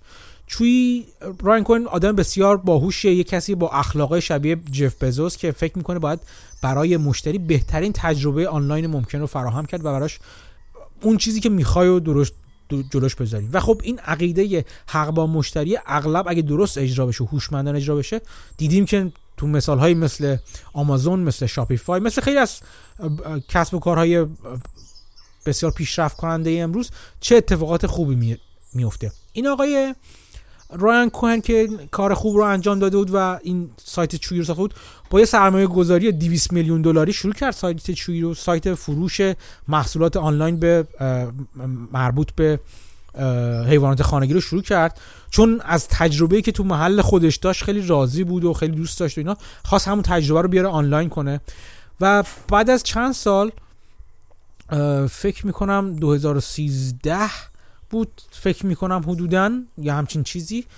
بعد از چند سال خلاصه این سایت رو این شرکت رو فروخت به شرکت پت سمارت که شرکت خیلی معروفه کسانی که دوستانی که توی آمریکا شمالی هستن حتما فروشگاه زنجیره شدیدن فروشگاه زنجیره پت سمارت مربوط به محصولات محصولات حیوانات خانگی هست محصول مربوط به حیوانات خانگی هست. از خاک و غذا و دارو و دارو که حالا نخ چندان.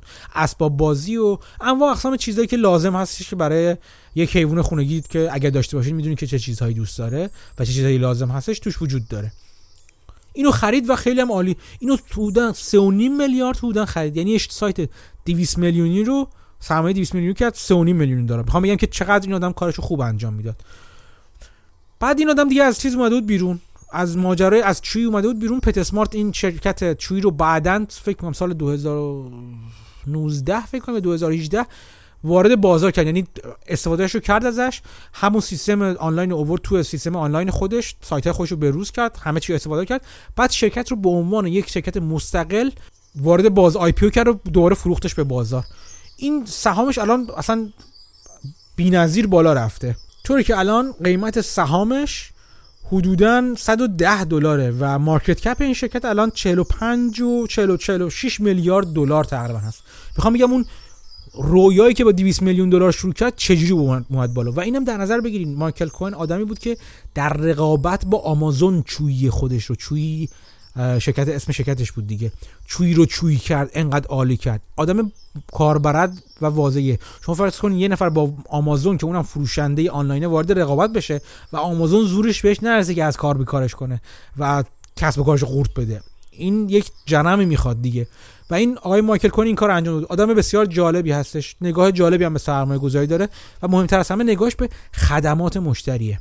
تو این هیس و بیس ماجرای مایکل بری که داشت وارد ماجرا شده بودش تو همون سال 2020 آقای رایان کوین هم اومد سهام گیم استاپ رو خرید و اومد اعلام کرد که من دارم سهامدار عمده میشم میزان زیادی از سهامش رو خرید سهام گیم استاپ رو خرید و گفت می‌خوام با این کار صندلی توی board یا توی هیئت مدیره به دست بیارم و فکر می‌کنم که اگر تغییرات درستی توی گیم استاپ انجام بشه گیم استاپ می‌تونه ارزش خیلی بالاتری داشته باشه. یعنی همون دید مشتری محور خودش رو اوورد توی این کار.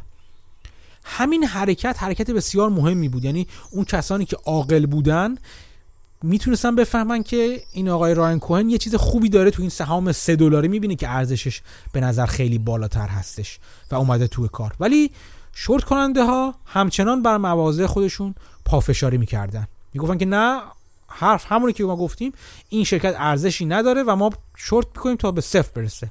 با اینکه داشت می‌رفت بالا قیمتش تو انتهای سال 2020 به 18 دلار مثلا رسیده بود حدودا.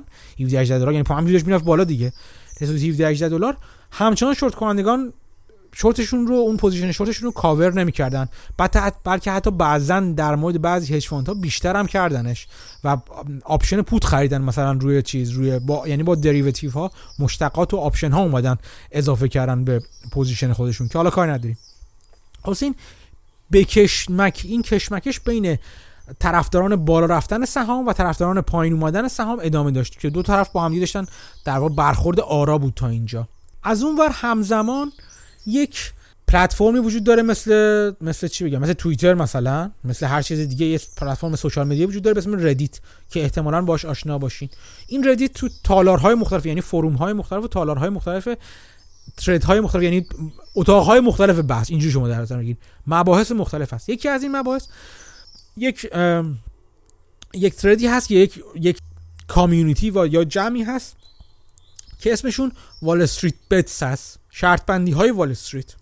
اینا کارشون همینه یعنی بیشتر اصلا از مدتی پیش خیلی داغ شده. همون رابین هودیان آل رابین هودیان که قمار می‌کنن سر سهام. حرفای گنده می‌زنن آرزوهای گنده دارن رویاهای گنده دارن و option می‌خرن. معاملات قمارگونه انجام میدن توش. یعنی طرفدار معاملات اینجوری هستن. و خب طبیعتا خیلیشون هم توی پلتفرم مثل رابین هود هستن. اینا اومدن رو شروع سر این که سر این حرف زدن که آقا جان ما اینو ما می‌تونیم short squeeze کنیم. یعنی اگه ما همه بریم با هم بخریم سهام رو اون اتفاق short squeeze میفته واقعا. یکی از پر طرفدارترین این افراد کسی بود که با ID DeepFuckingValue توی WallStreetBets می نوشت DeepFuckingValue که اسم خیلی جالبی هم هست. این آدم هیچ کس نمیشناخت اول که کی هستش. و با بحث های تکنیکی خودش رو در واقع تز خودش رو می‌گفت که چرا ارزش این ارزش این سهام گیم استاپ بسیار بالاتر از این چیزی هست که داره وال استریت روش قیمت می‌ذاره یا روش داره شرط بندی می‌کنه. و این حرف حرف جدیدیش نبود. این آدم از مدت ها پیش توی کانال یوتیوب که داشتش کانال یوتیوب رورینگ کیتی بچه گربه قران چون اونم خیلی طرفدار گربه هاست و گربه داره مثل من. حالا میگم که جلو شباهت ها بیشتر از این حرف البته.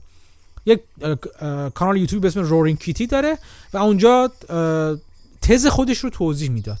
ولی قبل اینکه تز خودش رو توضیح بده اصلا از سال 2000 فکر می‌کنم چند بود شروع شده کارش کنم خیلی قدیمه. شاید 2000 و اوایل 2020 یا حتی قبل 2020 بود داره 2020 بود که کانال شروع کرد. به این به این نگاه شروع کرد که دید دید فنی و تحلیلگر خودش رو در مورد سهام نشون بده. این آدم اسم واقعیش هستش کیث گیل و یک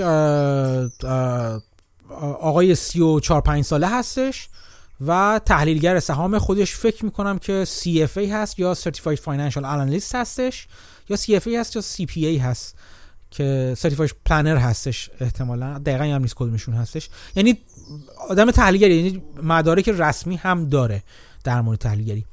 من چجوری با این آشنا شدم؟ بذارید یه خودم ماجرا رو شخصی کنیم. ما تو فروم های دیگه ای من تو همین الان می نویسم تو سهام که با اسم دیگه می نویسم با اسم خودم نمی نویسم تو فرم های دیگه ای هستش که می نویسم تو بازار سهام. در مورد بازار سهام. دوستانی دیگه به من گفته مثلا همون دوست تریدرم. به من گفته بود که یه نفر هستش ما اول فکر کردیم تویی هست تو هستی. بعد رفتیم سر به گفتیم نه تو نیستی مثل اینکه. گفتم چطور؟ بهم آیدیشو داد و دیدم که آره گفته بود که خیلی نگاهش به سهام و اینا شبیه تو هستش.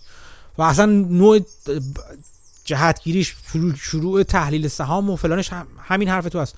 طوری که وقتی کامنت می‌ذاره و سیر تحلیلی خوش می‌نویسه ما اون موقع فکر تو هستیم بعدیم تو نیستی. و من کنجکاو شدم کیه این؟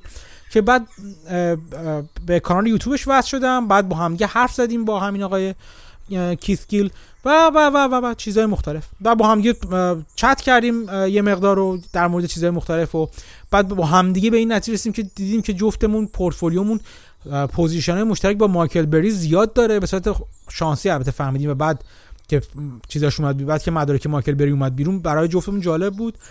و نوع نگاه و تحلیل سهمش خیلی شبیه منه. یعنی شاید من بعد بگم شبیه اونم نمی‌دونم. من از اون بزرگترم. سنی ولی اون سابقش فکر می‌کنم از من بیشتره تو بازار. آره. سابقش از من بیشتر تو بازار. خواستم خیلی شبیه هم دیگه هستیم من نمی‌دونستم این DeepFuckingValue تو همین چند وقت پیش که اومد بیرون که DeepFuckingValue که تو WallStreetBets مینویسه تو همون تالار تو community WallStreetBets ردیت مینویسه همین را همین کیث گیل هستش. من نمی‌دونستم. چون اصلا WallStreetBets رو من خوشم نمیاد از حرف سبک حرفایی که می‌زنن اونجا. و اینکه این رفته این تو هم یه خورده به شخصیت خودش برمیگرده. شخصیت بسیار بامزه و فکاهی و جوکی داره این آقای کیث. خلاص اینم من آشناییم از اینجا بودش. یه سری اومدن گفتن که این کیث باد کرده توی وال استریت بتس این سهام چیزو در که اینطور نیست. من می‌دونم. اصلا همین الان معلومه. شما برین چیزاشو ببینید. برید ویدیوهاشو نگاه کنید. می‌بینید که این از 2000 قبل از 2019 اصلا سهام جی ام داشت. وقتی 3 دلار اینا رسیده بود سهام جی ام داشت. سهام گیم استاپ رو داشت و از همون موقع خیلی خوب تحلیل می‌کرد و با دلیل درست می‌گفت چرا سهام بیشتر از این میارزه. کاری که کردم حد اکثر این بودش رفتش تو با تو WallStreetBets نوشت که چرا فکر می‌کنیم سهام خوبه. و اصلا این سال 2020 اوایل سال 2020 حرف از short squeeze می‌زد. و می‌گفت من خیلی نمی‌دونم از short squeeze نمی... نمی‌تونم پیش بینی کنم که short squeeze اتفاق میفته و چیه short squeeze مکانیزمش دقیقا چی است آیا میشه یه کاری چجوری کنیم؟ short squeeze کنیم یا نه؟ ولی فکر کنم اوا... اون اواسط به این نتیجه رسید که اگه حرف این تز خودش رو عمومی کنه و بگی به چه دلیل فکر می‌کنه این سهام سهام با ارزشی که فکر می‌کنم دلایلش تا حد زیادی دقیقا همون دلیل مایکل بری بودش فکر, می... فکر می‌کنم به این نتیجه رسید که می‌تونه افراد زیادی رو با خودش همراه کنه. خیلی راجع به این سهام گیم بسیار با شوق و ذوق همیشه حرف می‌زد وقتی ما با هم حرف می‌زدیم. خیلی هم من حرف یعنی برای منی که شاید دو سه بار با هم گرد زده بودیم میشه مفصل تزش توضیح می‌داد که چرا از نظرش این سهام گیم ارزشش بسیار بیشتر از این هستش که تو بازار معامله میشه. می‌خوام بگم با علاقه اصلا این این پشنش بود. این پروژه بسیار مورد علاقهش بود از مدت ها پیش. و همینجوری شروع کرد position خودش رو تو پورتفولیوش هم آروم آروم بالا می برد یعنی از حدود مثلا دو سه درصد رسونده بود به 15 16 درصد رسید رسونده بودش. چون هی داشت مطمئن تر می‌شد که این سهام کار می‌کنه. اتفاقاتی مثل نامه مایکل بری مطمئن ترش کرد. مثل ورود رایان کوهن مطمئن ترش کرد. گزارش مالی سال Q3 یا فصل سوم 2020 که فروش گیم استاپ 8 برابر شده بودش. فروش نه چیزش نه سودش. 8 برابر شده بود. باز مطمئنش کرد. کار هیئت مدیره جدید و مدیریت جدید باز مطمئن ترش کرد. اینا همین باعث بود کم کم position ش رو از 3 درصد می رسونده بود به 15 16 درصد و بالاتر حتی. اینم بگم من با, با کیث که حرف می‌زدم یه تفاوت عمده داره با من سرمایه گذاریش سبک سرمایه گذاریش اینه که بسیار بسیار زیاد سهم می‌خره و position هایی داره که در حد مثلا چه می‌دونم یک مثلا 6 صدم درصد هفت من پورتفولیوش نشون می‌داد 7 صدم درصد زیر یک درصد زیاد داره. مثلا تعداد سهامی که داره توی پورتفولیوش داشت تا همین چند وقت پیش که با هم دیگه ما حرف زدیم 100 خورده 160 سهام داشت سهم سهم مختلف داشت توش. و اصولا تئوریش این هست. یک بار من ویدیو مربوط به حرفاشو گذاشتم تو تو فکر کنم توییتر. تئوریش این هست. مخصوصا مارچ 2020 که اتفاق افتاد که قیمت سهام به بازار یهو سقوط شدیدی کرد. این تا حد زیادی آماده بود و نه که منتظر بود ولی کاری که کرد که شروع کرد رفت یک عالمه از سهامی که فکر به شدت افتاده بودن. شروع کرد خیلی سریع و سطحی و کلی financial statement ها یا صورت های مالیشون رو بررسی کرد و دید کدوم می‌تونن زنده بمونن و بنا به سطح و میزان اطمینانی که داشت یا نداشت و حاضر بود ریسک کنه سهام اینا رو خرید. به خاطر این تعداد خیلی زیادی سهم خرید. و خیلی از این سهام رو از مدت ها قبل دنبال می‌کرد. یه spreadsheet بسیار بسیار مفصل و سرگیجه آوری ساخته از مدت ها پیش. یعنی می‌خوام بگم آدم مغز تحلیلگر بسیار خوبی داره. روش تحلیلش من خیلی میپسندم چون مثلا همون روشی که خودم کار می‌کنم هستن و تفاوت عمدهش یه قسمتش اینجاست. اینجاست که خیلی خودشو گسترده می‌کنه و diversification یا تنوع زیادی پورتفولیوش میده. و حرفش هم این است که من نمی‌دونم که خیلیشون ورشکست میشن و واقعا شدن. اینجوری که من می‌گفت مثلا می‌گفت چم 15 16 تا position ی که باز کرد و البته با مقدار کم. مثلا یک درصد یک مثلا نیم درصد position چیزش بود position نیم درصد هم خیلی کمتر بازم حتی. مثلا من صدم درصد 5 صدم درصد دیده بودم تو پورتفولیوش. 5 صدم درصد از پورتفولیوش بود مثلا ورشکست شده وان صفر شده سهام. تمام شد رفت. خب؟ ولی از اون سهامی هم داشتش که از عمق بازار تا بالا مثلا ده برابر شده بود قیمتش. 5 برابر شده بود 4 برابر شده بود سه برابر دو برابر که فراوون داشتش. چون تو عمق بازار تو بدترین زمان مختلف خریده بود و با توجه به تحلیل سریع صورت های مالیش خریده بود. فلسفهش این هستش که فعلا قبلا اینجوری نبوده. یه توی پورتفولیوی اصلیش تو همون پورتفولیوی رورینکیتی یا بچه قربه بچه گربه قرانش این هستش که من یک عالمه سهام می‌خرم که یه سرشون آشغال در میاد ولی یه سرشون خیلی خوب در میاد. و اون یه سری که خیلی خوب در میاد جبران همه اون آشغالا رو می‌کنه که هیچ خیلی هم بیشتر سود, سود میده. این فلسفه کلیش است و واقعا داره کار می‌کنه. این کیث گیل می‌تونه خیلی خیلی می‌تونه ریزبینانه بشه. یعنی مثلا میشینه گزارش های تنکی تنکی رو می‌خونه اگه براش مهم باشه. یعنی عمق تحلیلی که روی GameStop کرده اگه شما ببینید و بخونید و باش حرف بزنید که من هر سته این کار رو کردم باهاش در مورد GameStop ببینید که چقدر عمیق این آدم توی GameStop فرو رفته و همه چیه GameStop به نظر من بهتر از حتی ممکنه مایکل بری دونسته باشه که تو GameStop چه اتفاقی میفته و چه چه آینده ای براش در نظر گرفته بود که چرا به نظرش می‌تونست GameStop بیاد بالا. تو صحبتی که با ما می‌کرد با من کرده بود اون موقع فکر می‌کرد Game به 3 دلاری مثلا می‌رسه به حدود 20 دلار 25 دلار 30 دلار. حرف از مثلا 40 دلار هم بعضی وقتا می‌زد مثلا تو وقتایی که خیلی سرخوش بود و امید زیادی به دنیا داشتش. ولی ماجرایی که اتفاق افتاد این بود که وقتی WallStreetBets اون تالار و رابین هودیانی که تو اون تالار بودن تو اون تالار گفته بودن وارد ماجرای GameStop شدن و شروع کردن call option خریدن شروع کردن خود سهام رو خریدن و شروع کردن چیزی که از نظر خودشون short squeeze می‌شد. برترپ خودشون رو در واقع دام خودشون رو پهر کردن برای خرس های بازار که خیلیشون هش های پر سابقه بازار بودن. اتفاقی که افتاد این بود که ماجرا خیلی بیشتر و شدیدتر بروز کرد. مثل یه چیزی بود صدی بود که ناگهان شکست و قیمت ناگهان وحشتناک بالا رفتش. یعنی سهامی که اومده بود بالا به حدود 20 دلار رسید در ابتدای سال 2020 قیمتش به 300 خورده دلار رسیده بود. 370 دلار رسید. و این ماجرا بسیار ماجرا عجیبی بودش توی چیز توی بازار سهام و بسیار جالب بود تو بازار سهام. به یک دلیلش این بود که این سرعت این اتفاق بسیار شدید بود. یعنی از زمانی که مثلا رافت شاید در از دو سه هفته قیمت مثلا از ده ژانویه یهو شروع کرد رفتن بالا طوری که مثلا 19 ژانویه 20 مثلا 29 ژانویه مثلا قیمت به 370 دلار مثلا رسیده بود حدودا. این خیلی حرکت عجیب و غریبیه. و همش چند تا چیز با هم همراه شده بود. یکی اینکه شورت شورت اینترست بسیار پایینی داشتش. بسیار بالایی داشتش و سهام فلوتی وجود نداشت. گفتم که 140 درصد سهامش رو شورت کردن این یک خاصیت. خاصیت دوم این که میزان فلوتش کم بود. یعنی کسایی مثل رایان کوهن مثلا سهامش رو خریده بود یا کسای دیگه ای بودن همزمان با رایان کوهن وارد شده بودن که چند تا hedge fund دیگه بودن حاضر نبودن سهامشون رو قرض بدن به کسی. وقتی یعنی سهام خریدن دست شورت ها از این سهام دیگه کوتاه بود. چون برای اینکه سهامی که شما دارید رو قرض بگیرن برای شورت کردن احتیاج به اجازه شما دارن به عنوان یک سهامدار. و خیلی از سرمایه گذاری که در طول 2020 بابت تز مایکل بری و هم نوا با تز که افرادی مثل کیث یک نفر دو نفر کیث یکیشون بود که معروف شدش. وارد ماجرا شدن. این افرادی بودن که حاضر نبودن سهامشون رو قرض بدن به کسی چون برای این عقیده محکم بودن که سهام 3 دلار نمیارزه خیلی بیشتر میارزه. 20 دلار میارزه حداقل. خب؟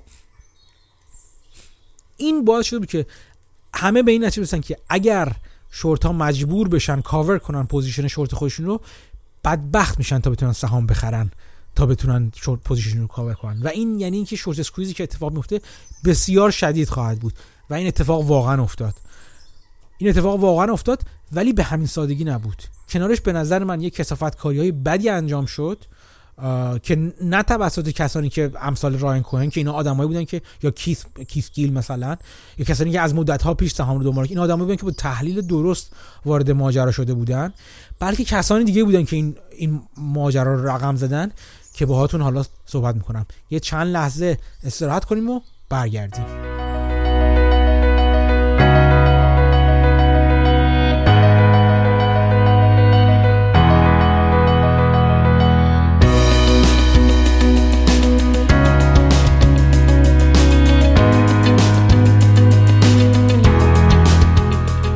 قبل از اینکه برم سراغ سوء استفاده کننده های ماجرا از این ماجرای short squeeze در مورد GameStop بذارید یه, یه قسمت دیگه از بازیگرا رو هم در نظر بگیریم. تا حالا ما راجع به بازیگرای تحلیلگر ماجرا مثل امثال کیث گیل مثل مایکل بری مثل رایان کوهن کسی که با تحلیل وارد ماجرا شدن حرف زدیم با هم دیگه. راجع به رابین هودیا و چرا دارن همچین شرط بندیایی می‌کنن و چجوری شدش که اینا هل شدن هل داده شدن به سمت اینکه قمار کنن اینجوری سهام صحبت کردیم. بذارید راجع به کسانی که بدبخت شدن در این ماجرا هم یکی قسمت از کسانی که بدبخت شدن در این ماجرا هم صحبت کنیم. و اون ها کسی نبودن جز شورت کننده ها. شورت کننده که نمادشون شد Melvin Capital تو این ماجرا. Melvin Capital توسط کسی درست شد پلوتکین که دستیار یکی از اف... legend ها و افسانه های وال استریت بود استیون کوهن که یه شورت یه hedge خیلی معروفی داشته و سرش ماجراهای مختلفی داشت. سر رسوایی که به وجود اومد حرفای مختلفی زده شدن. ولی خود این CEO و مدیر عامل Melvin Capital اونجور که من خوندم و شنیدم که العهدة علی الراوی و با دوست trader هم صحبت کردم آدم خوبی بود و اصلا آدم بدی نبود. از نظر شخصی و اخلاقی و فلان دارم میگم. یعنی آدم بدی نبودش وحشتناک نبود. ولی اتفاقی که افتاد این بودش که حالا برای در صحبت می‌کنیم که وال استریت بتسی ها بتی ها بتسی ها در واقع کمر به نابودیش بستن و تونستن نابود کنن. ولی چرا تونستن نابود کنن؟ اول بیایم این قسمتش نگاه کنیم. یه دید کلی بدم راجع به هج هایی که اصطلاحا میگن شورت لانگ هستن یا لانگ شورت هستن. هج گفتم که هج ها یعنی اصلا همین دیگه. از صندوق های توی بازار چند جور هستن؟ یکیشون نیست که long only هستن یعنی ما فقط سهامو می‌خریم. سهام شورت نمی کنیم long هستیم و اصولا روی بالا رفتن قیمت سهام هستش که شرط میبندیم و سهام انتخاب می‌کنیم که امید داریم به بالا رفتنش. در مقابل همونطور که قبلا هم توی یکی از اپیزود صحبت کردم یه سری fund یه سری صندوق هستن که long short هستن. یعنی میگن که ما علاوه بر اینکه رو بالا رفتن سهام شرط میبندیم رو پایین اومدنشون هم پایین اومدن یه سری از سهام دیگه شرط میبندیم چند تا استراتژی وجود داره برای long short که حالا در موردش حرف می‌زنیم. ملوین کپیتال یکی از این hedge fund ها بودش که long short بود. یعنی هم long داشت position long داشت هم position short داشت. اصولا میگن که یه, سهام 200 تا 300 درصدی gross exposure بود. یعنی چی؟ یعنی که position های اهرم شده ای می‌گرفت برای خودش که قدرت مالی خودش رو 200 تا 300 برا 200 تا 300 درصد افزایش بده. چجوری این کار می‌کرد؟ position های یعنی قسمت عمده از اون خریدی که انجام می‌داد با پول قرضی بود. اینجوری بذارید بهتون بگم. یعنی چی با پول قرضی بود؟ یعنی اینکه سهامی رو شورت می‌کرد از اون طرف که پولش در اون پولی که تو بازار قرض می‌گیره و میفروشه سهام رو بذاره تو موقعیت های long ش. اصولا دو جور استراتژی وجود داره برای شرکت برای short seller ها یکی اینکه اصطلاحا میگن alpha selling هستش. یعنی چی؟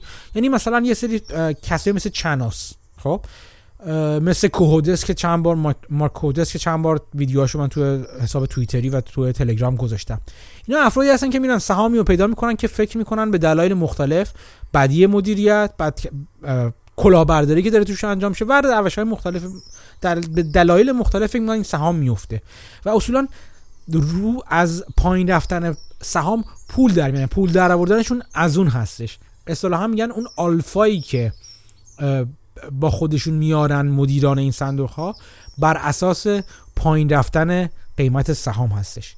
در مقابل یه روش دیگه وجود داره که بهشون میگن که روش funding هستش. یعنی short selling برای funding هست. یعنی چی؟ یعنی که آقا جان همین کاری که ملوین کپیتال می‌کرد. یعنی چی؟ یعنی میگه من یه سهامی رو شورت می‌کنم به این دلیل که از قرض گرفتن و فروختنش توی بازار یه پولی دستم میاد. این پول میشه اهرم من برای اینکه موقعیت های long هم پول بیشتری برای موقعیت های long هم داشته باشم برای موقعیت های خرید سهام داشته باشم. در واقع از یک وام استفاده می‌کنم وامی که از بازار دارم می‌گیرم بابت شورت کردن سهام و سهام دیگر رو long می‌کنم. خب؟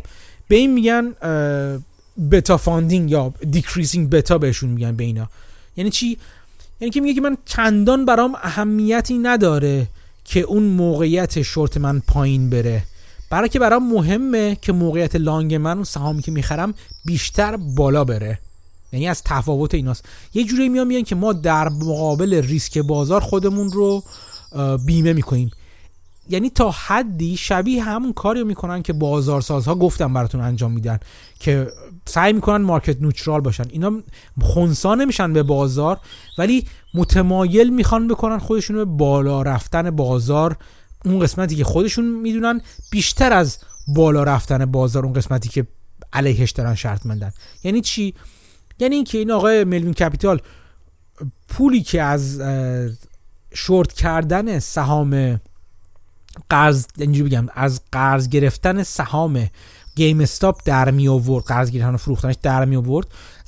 فرضاً شما فرض کنید سر سرمایه گذاری می‌کرد توی سهام نتفلیکس مثلا. مثلا یا هر شرکت دیگه که تحلیلش بر بالا رفتنش بود.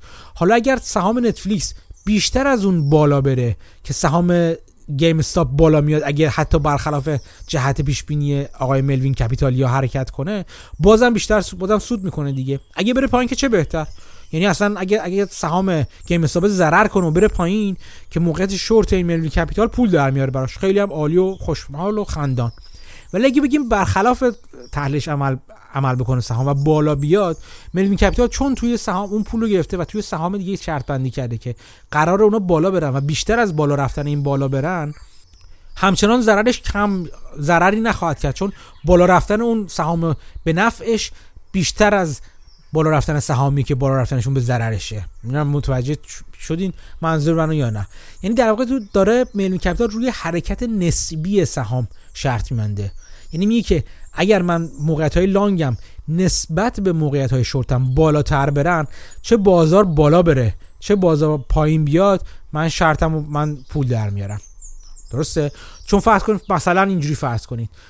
میلین کپیتال داره حساب می‌کنه میگه اگه بازار فرضا بازار فرو بریزه مثل مارچ سال 2020 به هر دلیلی ویروس دوباره یهو بزنه بیرون بازار فرو بریزه. اگر من درست شرط بندی کرده باشم گیم استاپ باید بیشتر بیفته پایین ضرر کنه. تا شرکتی مثل مثلا گوگل که من روش رو بالا رفتن شرط بستم. یعنی اگه هر دو اینا با هم بیفتن پایین چون گیم استاپ شرکت بدتری از نظر من اون بدتر میفته پایین و قسمت که اون میفته پایین ضرر پایین افتادن گوگل رو برای من تا حد زیادی جبران می‌کنه و حتی ممکنه در انتها سودده باشم. در واقع نوسانات مثبت و منفی بازار در کل ضرری برای من کمتر از ضرر بازار دارن و شاید سودی کمتر از سود بازار هم داشته باشن. ولی من کلا مثبت تر خواهم بود در بازار. این استراتژی دوم شورت یعنی برخلاف چنوس یا کوهودس خیلی چیز موقعیت و شرط بندی عقیدتی ندارن علیه سهام. چنوس به نظرش تسلا کلاهبرداری میاد و رو شرط من رو پایین رفتن شرط بنده. یا مثلا مارک کودس که سر یه شرکت real estate کانادایی چپ پارسال پیارسال شرط بسته بود به نظرش fraud و کلاهبرداری می اومد این شرط اون شرکت و رو شرط بنده بود. شرط بندی برای پایین رفتنش کرده بود. ولی کسی مثل ملوین کپیتال اینجوری نیست. ملوین کپیتال میگه فقط یک شرکت بهتر از اون یکی یا یک شرکت کمتر از اون یکی شرکت بده. و اگه بازار تنبیه کنه همه رو چه بالا پر می‌کنه چه بالا تشویق کنه اون بهتره رو بیشتر تشویق می‌کنه. اگه پایین تنبیه کنه اون پایین پایینی رو بیشتر تنبیه می‌کنه. ملوین داره روی همچین چیزی شرط میمنده این استراتژی ملوین کپیتال هست. ولی یک چیزی اینجا یک گفته نیکولاس طالب همیشه بیرون می‌زنه. و اون چی هستش؟ نیکولاس یه حرف خیلی قشنگی داره. میگه شما ریسک رو از بین نمی‌تونید ببرید. فقط می‌تونید منتقلش کنید. یا به تو جیب خودتون منتقلش می‌کنید به خودتون یا منتقل به یه بدبخت دیگه می‌کنید. برای این ریسک مثل همون چیزه مثل قانون بقای انرژی بقای انرژی و ماده است. میگه منتقل از بین نمیره انرژی و ماده. از شکلی به شکل دیگه تبدیل میشه. اینم همینه. نیکوزا میگه میگه ریسک هم همین جوری هستش. شما فکر می‌کنید که با این کارتون ریسک بازار رو کم کردید؟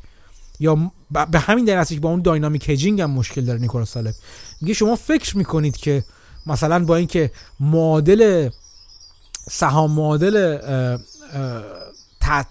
میزان تاثیر سهام روی option ها سهام می‌خرید که بالا پایین رفتن خودشون خودتون خونسا کنید نسبت به پایین رفتن بالا پایین رفتن بازار.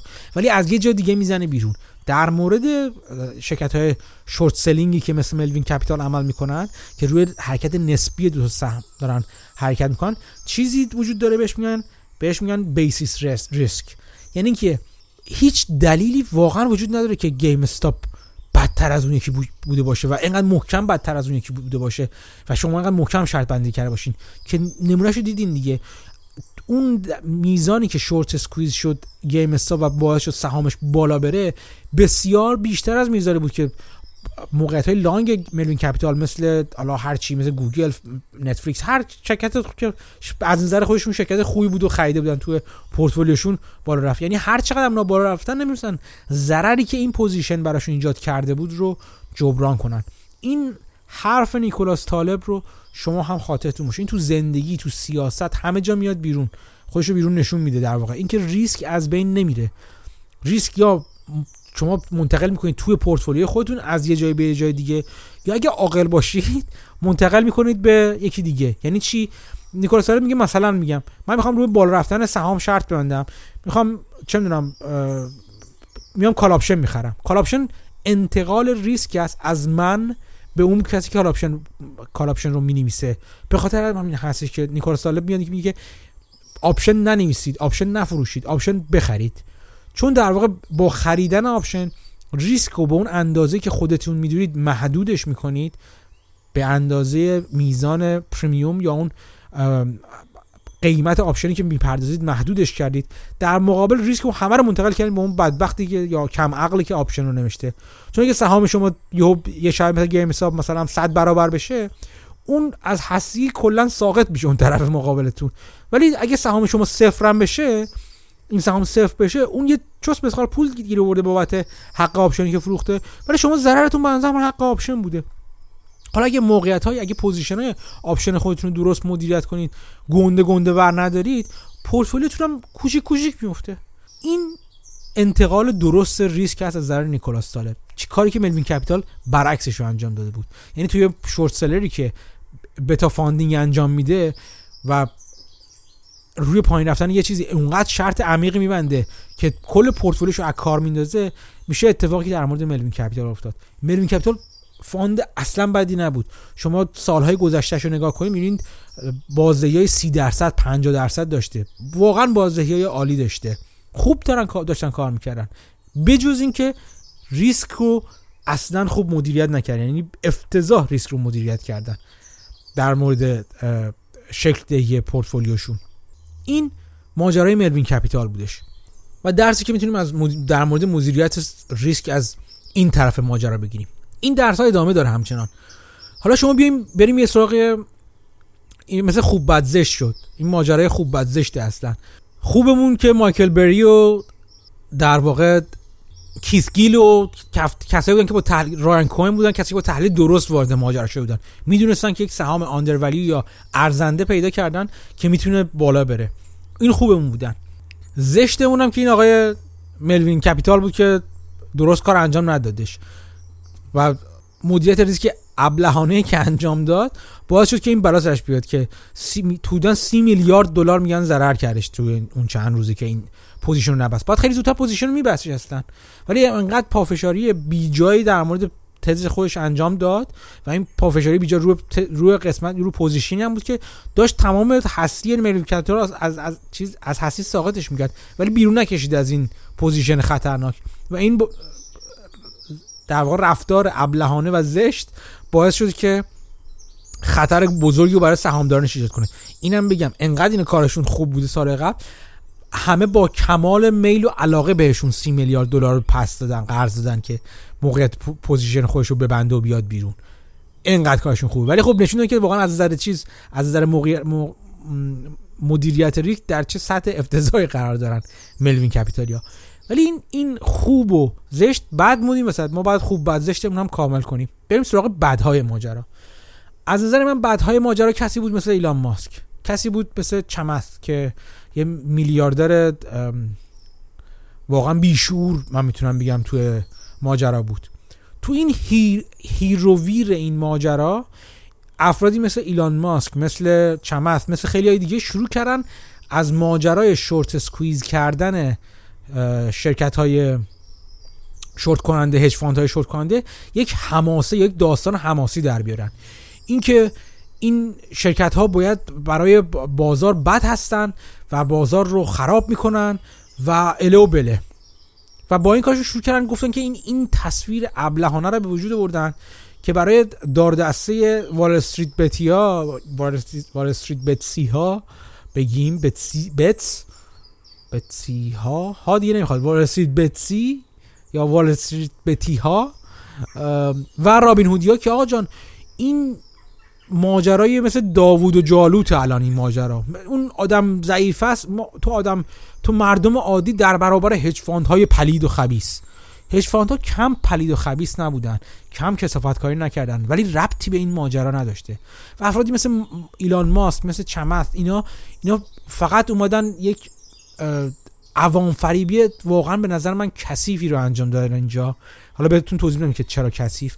که نه بیایم بریم ما هممون اگه بخریم ما این هج ها رو هممون اگه سهام رو بخریم اگه call option ها رو بخریم اینا رو از هستی ساقط می‌کنیم. این اون بزنگاهیه که مردم عادی در مقابل نمی‌دونم هج های پلید و فلان وای میسن. حرف مثل این در دورانی که این روزها همه این جو داغ پوپولیسم و عوام فریبی داغ هستش. کسایی مثل به نظر من سی کازیو کورتز یا مثل ایلهان عمر اینا همشون با حرفای عام عام فریبانه قصد در برهم زدن نظم موجود دارن.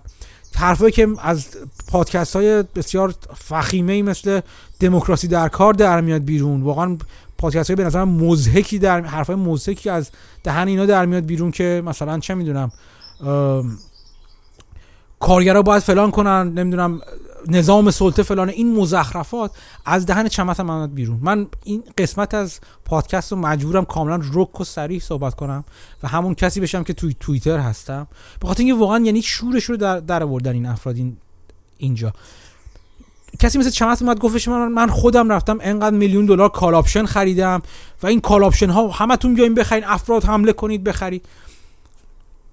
بعد بلافاصله چند روز بعد یکی چند ساعت بعد فکر می‌کنم مدیر رواتمیش مجبورش کرد بریم که نه ما من این درآمد احتمالی از این call option ها رو صرف و اهدای نام خیریه می‌کنم. بخاطر که بهش گرا رو رسوندن که آقا جان این همون pump and dump تو چیز الان اسیسی میاد سراغت. معنی نداره بیا اینجوری هوار بزنی سر چیز سهام. کاری که ایلان ماسک هم قبلا کرده دو, دو داچ کوین بخرید نه فلان کنید. این دلغک بازی ها رو این میلیاردرهای تازه به دنیا رسیده. تازه کار و تازه تازه کار نمی‌تونم نمی‌تونم بگم اینا تازه کارن. ولی میلیاردهای جدید این جوونک هایی که می‌خوان سوار احساسات خام و نپخته نسل جوونتر بشن واقعا یک عوام فریبی واقعا واقعا تهوع از نظر من. واقعا تهوع چرا میگم تهوع به این دلیل بهتون میگم تهوع قیمت سهام مارکت کپ کل گیم استاپ در عرض چند ماه از 200 میلیون رسید به 33 و نیم میلیارد 37 دهم میلیارد دلار. اگه خیلی با اغماز در نظر حتی بگیریم یه چیز یکی دو میلیاردی رسید به 33 و 34 میلیارد دلار رسید در عرض یه هفته ده روز. با همین باد کردن سهام با همین حمله شورسکویزا ولی خب همه می‌دونستن که هر آدم عاقلی میدونستش. که قیمت سهام گیم استاپ درست سه دلار نمیارزید. اون کسایی که شورت کردن رو سه دلار تحلیل غلطی داشتن. من نگم رز بودن یا پس فطرت این کار کرده بودن. تحلیل غلطی داشتن این آدما. واقعا ارزش سهام بیشتر بود. چیزی که مایکل بری رایان کوئن یا همین دوست عزیز من کیت گیل می‌دید این دید درستی بود. سهام انقدر نمیارزید و گفتم که با کیتی تو خوشحالیاش هم مثلا من ازش سی چهل دلار هم شنیده بودم. ولی 300 دلار دیگه ما این نبود. 300 دلار نمیارزید که این قیمت این سهام. و همه می‌دونستن وقتی اینجوری شورت پرواز می‌کنه چند روز بعد میفته پایین قیمت سهام. خب؟ این اتفاقی تو تمام short squeeze های دیگه هم افتاده. تمام یعنی تو کل تاریخ. یکی از مفتنشون short squeeze مربوط به فولکس واگن بود چند سال پیش که سر ماجرای پورشه و ادغام پورشه و پورشه و فولکس واگن اتفاق افتاد.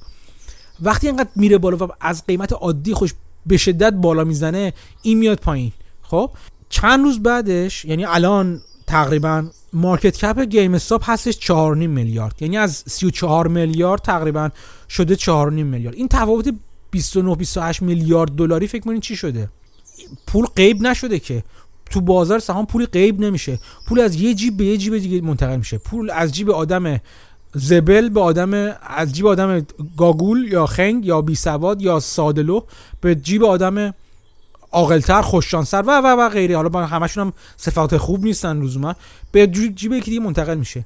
وقتی تو 100 دلار اینا بودش چم این امثال چم ایلان ماسک اینا باد می‌کردن سهام و آقا این روی فقرا و اغنیاس و از این مزخرفات اون کسانی که روی قیمت 100 دلار 120 دلار 300 دلار اینا می‌رفتن کال میخریدن می‌رفتن سهام میخریدن یا هر چیز دیگه میخریدن خود سهام رو میخریدن یا call option میخریدن این افراد از اون طرف باید این پول رو پس می‌دادن.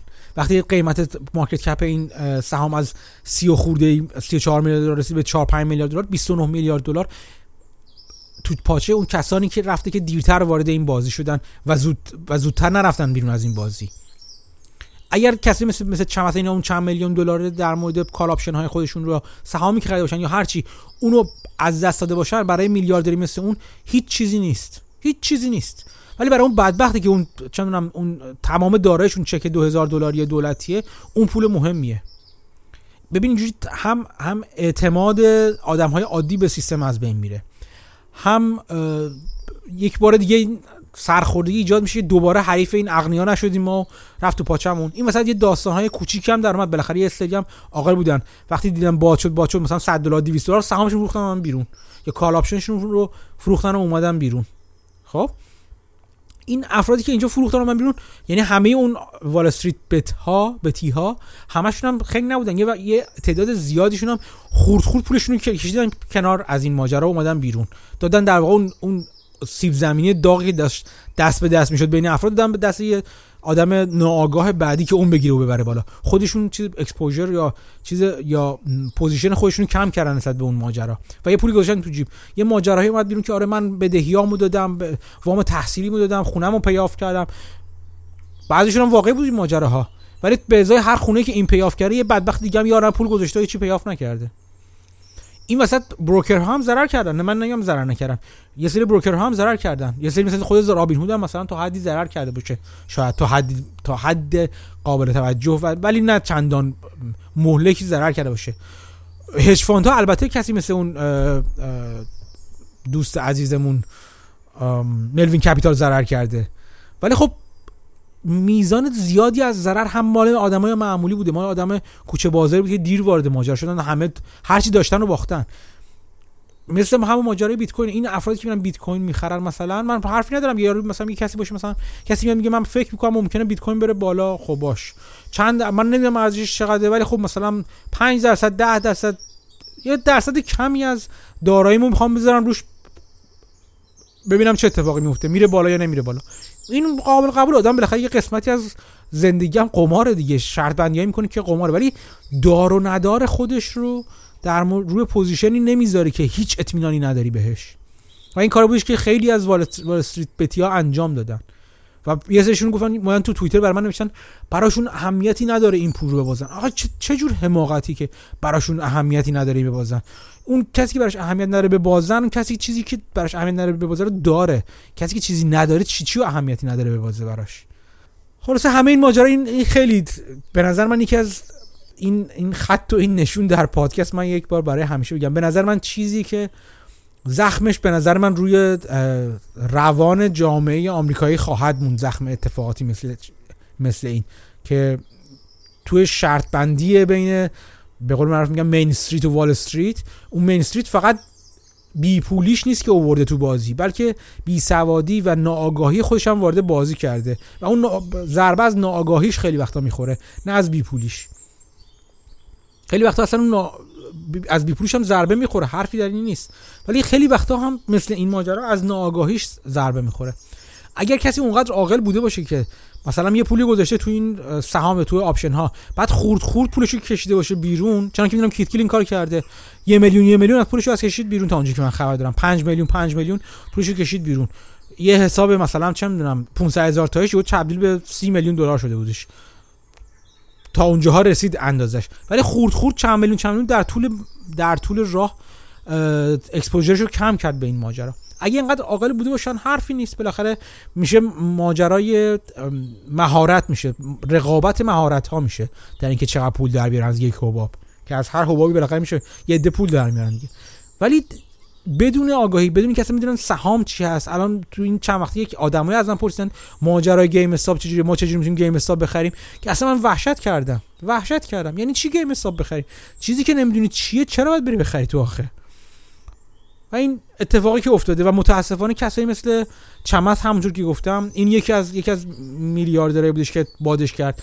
ایلان ماسک هم همچین آدمی بودش بادش کرد. اومدن گفتن که نه رابین هود داره مثلا فلان می‌کنه. رابین هود داره جلوی این بالا رفتن فلان رو می‌گیره. در که حالا به این هم راجع این هم حرف خواهم زد که چرا رابین هود مجبور شد حسابا رو محدود کنه؟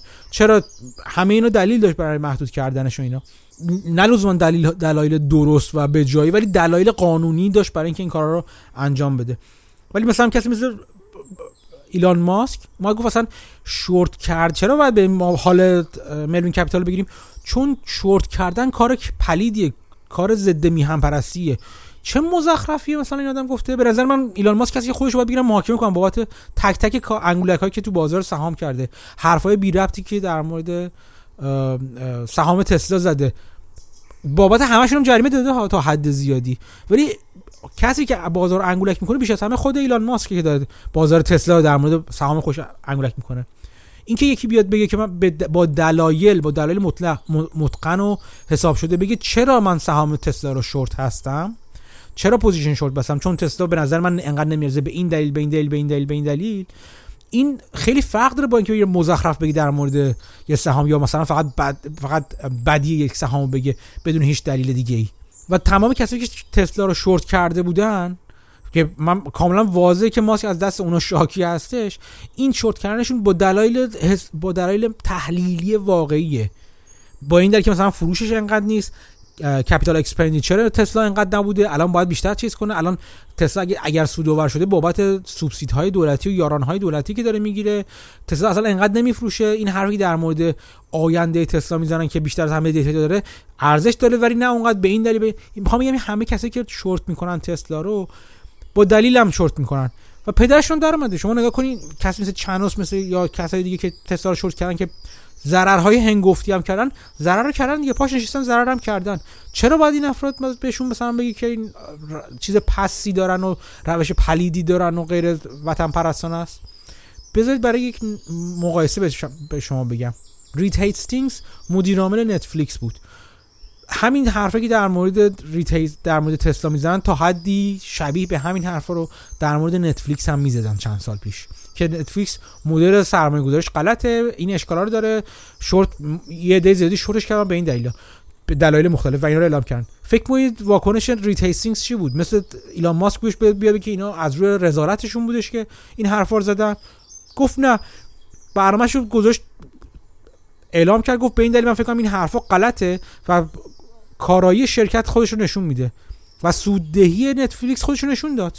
نتفلیکس نشون داد که اون طبق برنامه ریتیسینگ داره میره جلو. و در واقع به جای اینکه بیاد وایس با اینا دهم مهران کل کل کنه که من نه شما ها دارین بعد من رو می‌خواین و زیراب من رو می‌زنین در بازار کاری که ایلان ماسک مدام انجام میده رید هیستینگز رفت و نشون داد که واقعا رفت به, به کار خودش ادامه داد و نشون داد شرکت شرکت سودآوریه. هیچ کلکلی هم نداشتش با چیز با شورکانداد شورکانداد هم هیچ کلکلی باش نداشتن. یک تضارب عقاید در مور... عقاید تحلیلگرانه راجع به یک استراتژی بازار بود که یک طرف بر یک طرف دیگه پیروز شد و نشون داد که استراتژی استراتژی درستی بوده برخلاف نظر اونا. همین تموم شد و رفت. نه ماجرای میهم پرستی این وسط بود نه رزالتی در بین بود. اگه این وسط کسی باشه که داره بازار تسلا رو مثلا برای مثال میگم انگولک می‌کنه خود ایلان ماسک که داره انگولک می‌کنه. یا داخلی های تسلا هستن که دارن انگولک می‌کنن. و نه طرف مقابل. یک سالی هم از من مطرح شد به من پرسیدن که اگر اینجوری چرا اس ای سی ایلان ماسک رو چیز محاکمه نمی‌کنه و جریمه نمی‌کنه؟ اولا که محاکمه کرده جریمه کرده جریمه های مختلف کرده. ولی ماجرا که اگر شما تاریخ SEC رو نگاه کنید SEC فقط در مورد پرونده های واقعا وارد ماجرا شده و حکم محکم داده که اصلا از خورشید تو آسمون واضح تر بودن. و پیروزی SEC هم تو اون پرونده ها کاملا واضح بود. اونجا اومده و فقط وارد شده و یک جریمه بزرگ کرده. در مورد چیزی که خیلی به قول معروف میگن گری اریاس یا خاکستری در سایه است این ماجرا که در مورد تسلا داره میفته خیلی واضح نیستش که چرا سهامش داره میره بالا چقدرش منطقیه چقدرش منطقی نیست. چقدرش بابت سوبسید تحل... خیلی خیلی خط و خطوط واضح نیست. اسیسی نمی‌تونه دخالت کنه. ماسک هم با حرفای دو پهلویی که می‌زنه در مورد بازار سهام مثلا پارسال پیارسال بهش گفته بود که می‌خوایم اصلا می‌خوایم خصوصی کنیم تسلا رو. همچین حرفی جریمه داره و جریمهش نکردن. چون وارد بحث طولانی قانونی که نه حالا منظور ما این بود یک پیشنهادی بود یه پیشنهادی نبود. ولی شما نکنید هیچ سی ای او و هیچ مدیر عامل دیگه اینقدر مثل ماسک مزخرف نمیگه توی توی سوشال مدیا شبکه های اجتماعی و غیره و غیره. ماسک تا بخواد دهنش بیشتر از چیزش داره کار می‌کنه. بیشتر از تسلاش داره کار می‌کنه. همه اینا حرفی در این نیستش که من من چند بارم نوشتم.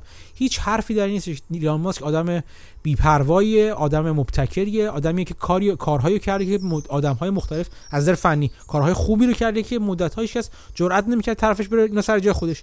ولی در این زمینه باید بگم واقعا یکی از بدترین و یکی از شخصیت های بد ماجرا تو ماجرای خوب بد زشت ما همین ایلان ماسک و چمت و افراد عوام فریب و در واقع گولزنکی مثل این افراد بودن که یک پوپولیسم مصنوعی را انداختن که بگن فقرا در برابر اغنیا قیام کردن و فلان که نمونهش تو توییتر هم یک سری نوابق واقعا یک کامنت های گذاشتن که من به قول معروف برای موقع پخته توی قابلمه پخش کنیم خندش می‌گیره در مورد این حرفا. اینم ماجرای خلاصه شخصیت بد ماجرا بودش که خواستم با شما مطرح کنم. این اپیزود داره طولانی میشه ولی بازم من کوتاه نمیام خیلی وقت بوده حرفام تو دلم مونده بوده تو این چهار هفته. هنوز هم با من همراه باشید. یک کمی هم من راجع به مکانیزم پشت این که چرا رابین هود مجبور شد محدود کنه برای زمانی تا تامین اعتبار کنه و اینکه اصلا چرا از اون دی NSCC چرا از رابین هود 3 میلیارد دلار 3 میلیارد وثیقه خواست؟ با شما حرف بزنم که اونم اینجا هم یه درس جالبی هستش برای یادگیری. با من همچنان همراه باشید.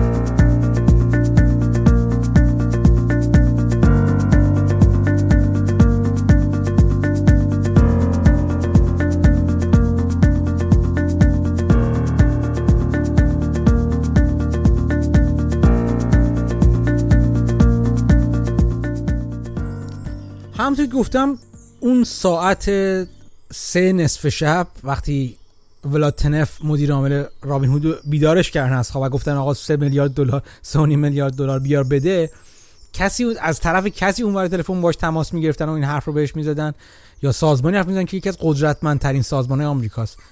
از نظر مالی البته به اسم NSCC یا National Securities Clearing Corporation. این NSCC که اونقدر قدرت داره که یه مدیر عامل نصف شب از خواب بیدار کنه که همین یالا پول زور بده. عضوی است یعنی زیر مجموعه ای از DTCC است که Depository Trust Clearing Corporation هستش. این DTCC یکی از مهمترین سازمان های آمریکاست. که حالا توضیح میدم که این clearing corporation ها چی هستن یا این من دیگه مجبورم اینجا انگلیسی بگم واقعا نمی‌دونم فارسی چی میشه که برای تسویه حساب ها. فرض کن شما مؤسسات تسویه حساب هستن. اینجوری بذارین بهتون بگم. این DTCC برای اینکه بفهمین چه چیزی هستش این این سازمان مسئول این هستن که معاملاتی که انجام میشه در آمریکا معاملات خرید فروش سهام نمی‌دونم option ها futures forward ها هر چی انواع اقسام مشتقات هر چیزی که خرید فروش میشه تضمین کننده این هستن که این معاملات به درستی انجام بشن و این وسط کسی دبه نکنه و در واقع معاملات به سرمنزل مقصود برسن. معاملات انجام بشن واقعا بسته بشن. اصطلاحا کلیر بشن یا تصویه بشه در انتها این معاملات.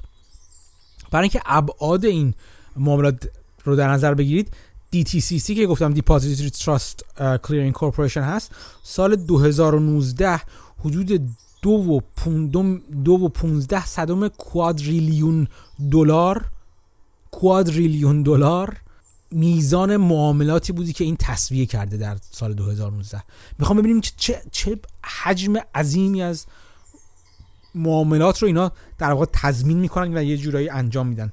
انجامشون رو تضمین می‌کنن.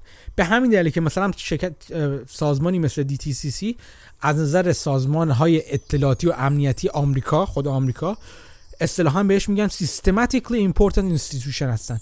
یعنی از نظر ساختاری و سیستماتیک برای سلامت اقتصاد آمریکا مهم هستن. یه همچین قدرتی پشت اینا هست. و شما حساب کنید به همین دلیلی که خیلی به راحتی و خیلی با اطمینان می‌تونن یه مدیر عامل یه شرکت گنده رو نصف اخواب بیدار کنن میگن آقا 3 میلیارد و نیم بیار تحویل بده اگه ما درتو میبندیم. خب؟ من که ببینیم مکانیزم پشت پشت همچین سازمان قدرتمند و نمیگم مخوف ولی واقعا قدرتمند چی هستش؟ بعد نیست که خود در مورد تاریخچه اینا صحبت کنیم. به نظر من خوبه که بدونید که از کجا آمدن چرا آمدن چه فایده ای داشتن و اصولا چه جوری شده که اینجوری شده. اگه برگردیم عقبتر سال قرن 19 هم در نظر بگیریم معاملات کتان یکی از یا پنبه یکی از پرسودترین و پررونقترین معاملات بین آمریکا شرکت آم... یعنی کشور آمریکا و قاره اروپا که یا انگلیس باشه بودش که اینا محصولات پنبه خودشون رو از اونجا برمی داشتن میوردن اینجا تو اروپا میفروختن. این معاملات بسیار پرسود بودن اون موقع رونق داشتن. تو قرن 18 هم 17 هم و 18 هم و بعدم 19 هم. اتفاقی که افتاد این که تو قرن 19 هم وقتی جنگ جنگ های استقلال نه جنگ های استقلال جنگ های داخلی آمریکا اتفاق افتاد سیویل وار بهش میگن. جنگ های داخلی آمریکا اتفاق افتاد. سیر و جریان پنبه و کتان به اروپا دچار اختلال شد. بگیر نگیر داشت. خیلی وقتا این کتانی که معامله می‌شد شروع کردن یعنی رسیدنشون به دست معاملهگران اینور به دست مصرف کنندگان اینور در حاله از ابهام بود. این بود که طرفین ماجرا یعنی فروشندگان تو آمریکا خریداران تو اروپا تو انگلیس وارد معامله های فوروارد شدن. یعنی اومدن قیمت با یک قیمتی شروع کردن فروختن و بارهای کتان خودشون رو به این وریا فروختن و تضمین کردن. یعنی گفتن که ما در فلان تاریخ در فلان سر رسید انقدر کتون به قیمت انقدر به شما تحویل میدیم. یه چیزی شبیه فیوچرز یا آتی یا معاملات فوروارد شروع کردن انجام دادن. این تلاطم قیمت هایی که تلاطم بازاری که به دلیل جنگ های داخلی آمریکا ایجاد کرده بود باعث تلاطم قیمت ها اینورم شده بود. یعنی اون معامله اون قرارداد معامله توی بازار ثانوی معامله می‌شد و با قیمت بالا و پایین. یعنی با این تلا... هر جا تلاطم شما دیدین تلاطم قیمتی دیدین واسطه ها وارد میشن و شروع می‌کنن از این تلاطم قیمت تفاوت قیمت ها سعی می‌کنن سفته بازی کنن و پول در بیارن. چه جوری که اینکه از یه نفر می‌خرن ریسک رو تحمل می‌کنن به یه نفر میفروشن ریسک رو منتقل می‌کنن و از این تفاوت ها شروع می‌کنن در واقع روی این تفاوت ها معامله کردن. خیلی وقتا می‌شد که تو همون ماجراها این قراردادهای پنبه یا یا کتان چندین بار دست به دست می‌شد. یعنی روی یه قرارداد یعنی چند بار فروخته شده به این ور ور. و این باعث مشکلات زیادی می‌شد. اولا خیلی وقتا می‌شد که یارو یه معامله رو چند بار میفروختن یه قرارداد چند بار میفروختن. صاحب نداشت معنا نبود که کی خریده به چند نفر فروخته شده همچین چیزی. اینکه یه نفر ممکنه بیشتر از حد توان مالی خودش تعهد کنه و بفروشه. همه این اتفاقا باعث شده بودش که خیلی اوضاع دردناکی بشه برای اونجا برای مصرف کننده فروشنده. اینکه یه قرارداد میخریدی نمی‌دونن آقا جان این قرارداد طرف از پسش برمیاد این کتون تحویل بده با فلان قیمت یا نه؟ یو اعلام ورشکست می‌کنه. من بدبخت میشم من بدبخت میشم. اون کسی که از من خریده بدبخت میشه. همینجوری این رشته ها زیاد میشه. به همین دلیل یک مفهومی را افتاد توی لیورپول توی شهر لیورپول انگلستان و به اسم مفهوم clearing house یا تسویه تصفیه نه تسویه خانه اسمش رو بذاریم ما. clearing house این چی بود؟ این یه چیزی بود که اون جوزف مورگان یکی از پولدارهای اون موقع که از کارگزاری های اون موقع توی لیورپول سال 1800 من بوق 1800 خورده ای. ما گفت کاری که ما می‌کنیم که ما به عنوان گنده محل و خلاصه مثل حاجی بازاری های پر سابقه چیز میایم یه مکانیزمی و تص... یه تصویه خانه نه تصفیه خانه تصویه خانه ای را میندازیم که حسابا رو سر آخر روز یا آخر هفته با هم یه صاف کنیم. چجوری این کار رو انجام میدیم؟ میایم میگیم که هر معامله ای در انتهای روز باید بسته بشه. یعنی اگه اون روز معامله شدی معامله شد ته روز باید بیان حساب خریدار و فروشنده اون پول معامله رو جابجا کنن. یه تحویل بدن بره. توی همین تصویه خانه آقای جوزف مورگان همین این کار انجام میشه. و این به عنوان در واقع کسی که مثل مثل ریش سفید اون محل نشست اونجا و گفت یه جوری یه جوری که تضمین کنه ولی یه جوری معاملاتی که از کانال این تصویه خانه رد می‌شد چون بنا به قرارداد و بنا به توافقی که کسایی که با این تصویه خانه کار می‌کردن در انتهای روز با هم تصمیم کردن یک اطمینان خاطر خوبی به خریداران و فروشندگان داد. یعنی در انتهای هر روز شبیه معاملات futures هستش. آخر روز تسویه تسویه مالی میشه. یعنی قول معروف کن settle می‌کنن. ببینن چقدر تو ضررین چقدر تو سودین این. مابه‌التفاوت ها پرداخت میشه و تمام میشه میره پی کارش. طور که روز به روز پولی اضافه نمیمونه به, روز بعدی منتقل می‌شد. این ماجرایی بود که راه خیلی اون موقع هم موقع هم اعتراض می‌کردن می‌گفتن که این تسهیل کار باعث میشه که اصلا همین سفته بازی بیشتر بشه قمار بازی بیشتر بشه. سه میگن که خود آقای جوزف مورگان این وسط اطلاعات زیادی داره می‌تونه قیمت ها رو بعدا دستکاری کنه. خاصه انتقاداتی بود اون موقع. ولی خب فواید همچین تصویه خانه ای خیلی بیشتر از مذرات احتمالیش بود. قدم بعدی که برداشتن گفتن که خب ما حالا کاری که می‌کنیم این که میایم که ته روز فقط با کش پول نقد در واقع تصویه رو انجام نمیدیم. یه کار دیگه می‌کنیم که میایم کردیت هم قبول می‌کنیم. یعنی میگم میام حساب واز می‌کنیم انگار مثل حساب تب میگن یا رو حساب دفتری داری تو بقالی میگن بذار به حساب و اینا. برای هر کسی یه حساب دفتری داریم و این افراد می‌تونن تا حد حساب دفتری خودشون هم در واقع به جای اینکه اون روز ستل کنن اون روز معامله رو تصویب کنن تا انتهای هفته می‌تونن معاملاتشون کش بدن یا موقعیتشون کش بدن.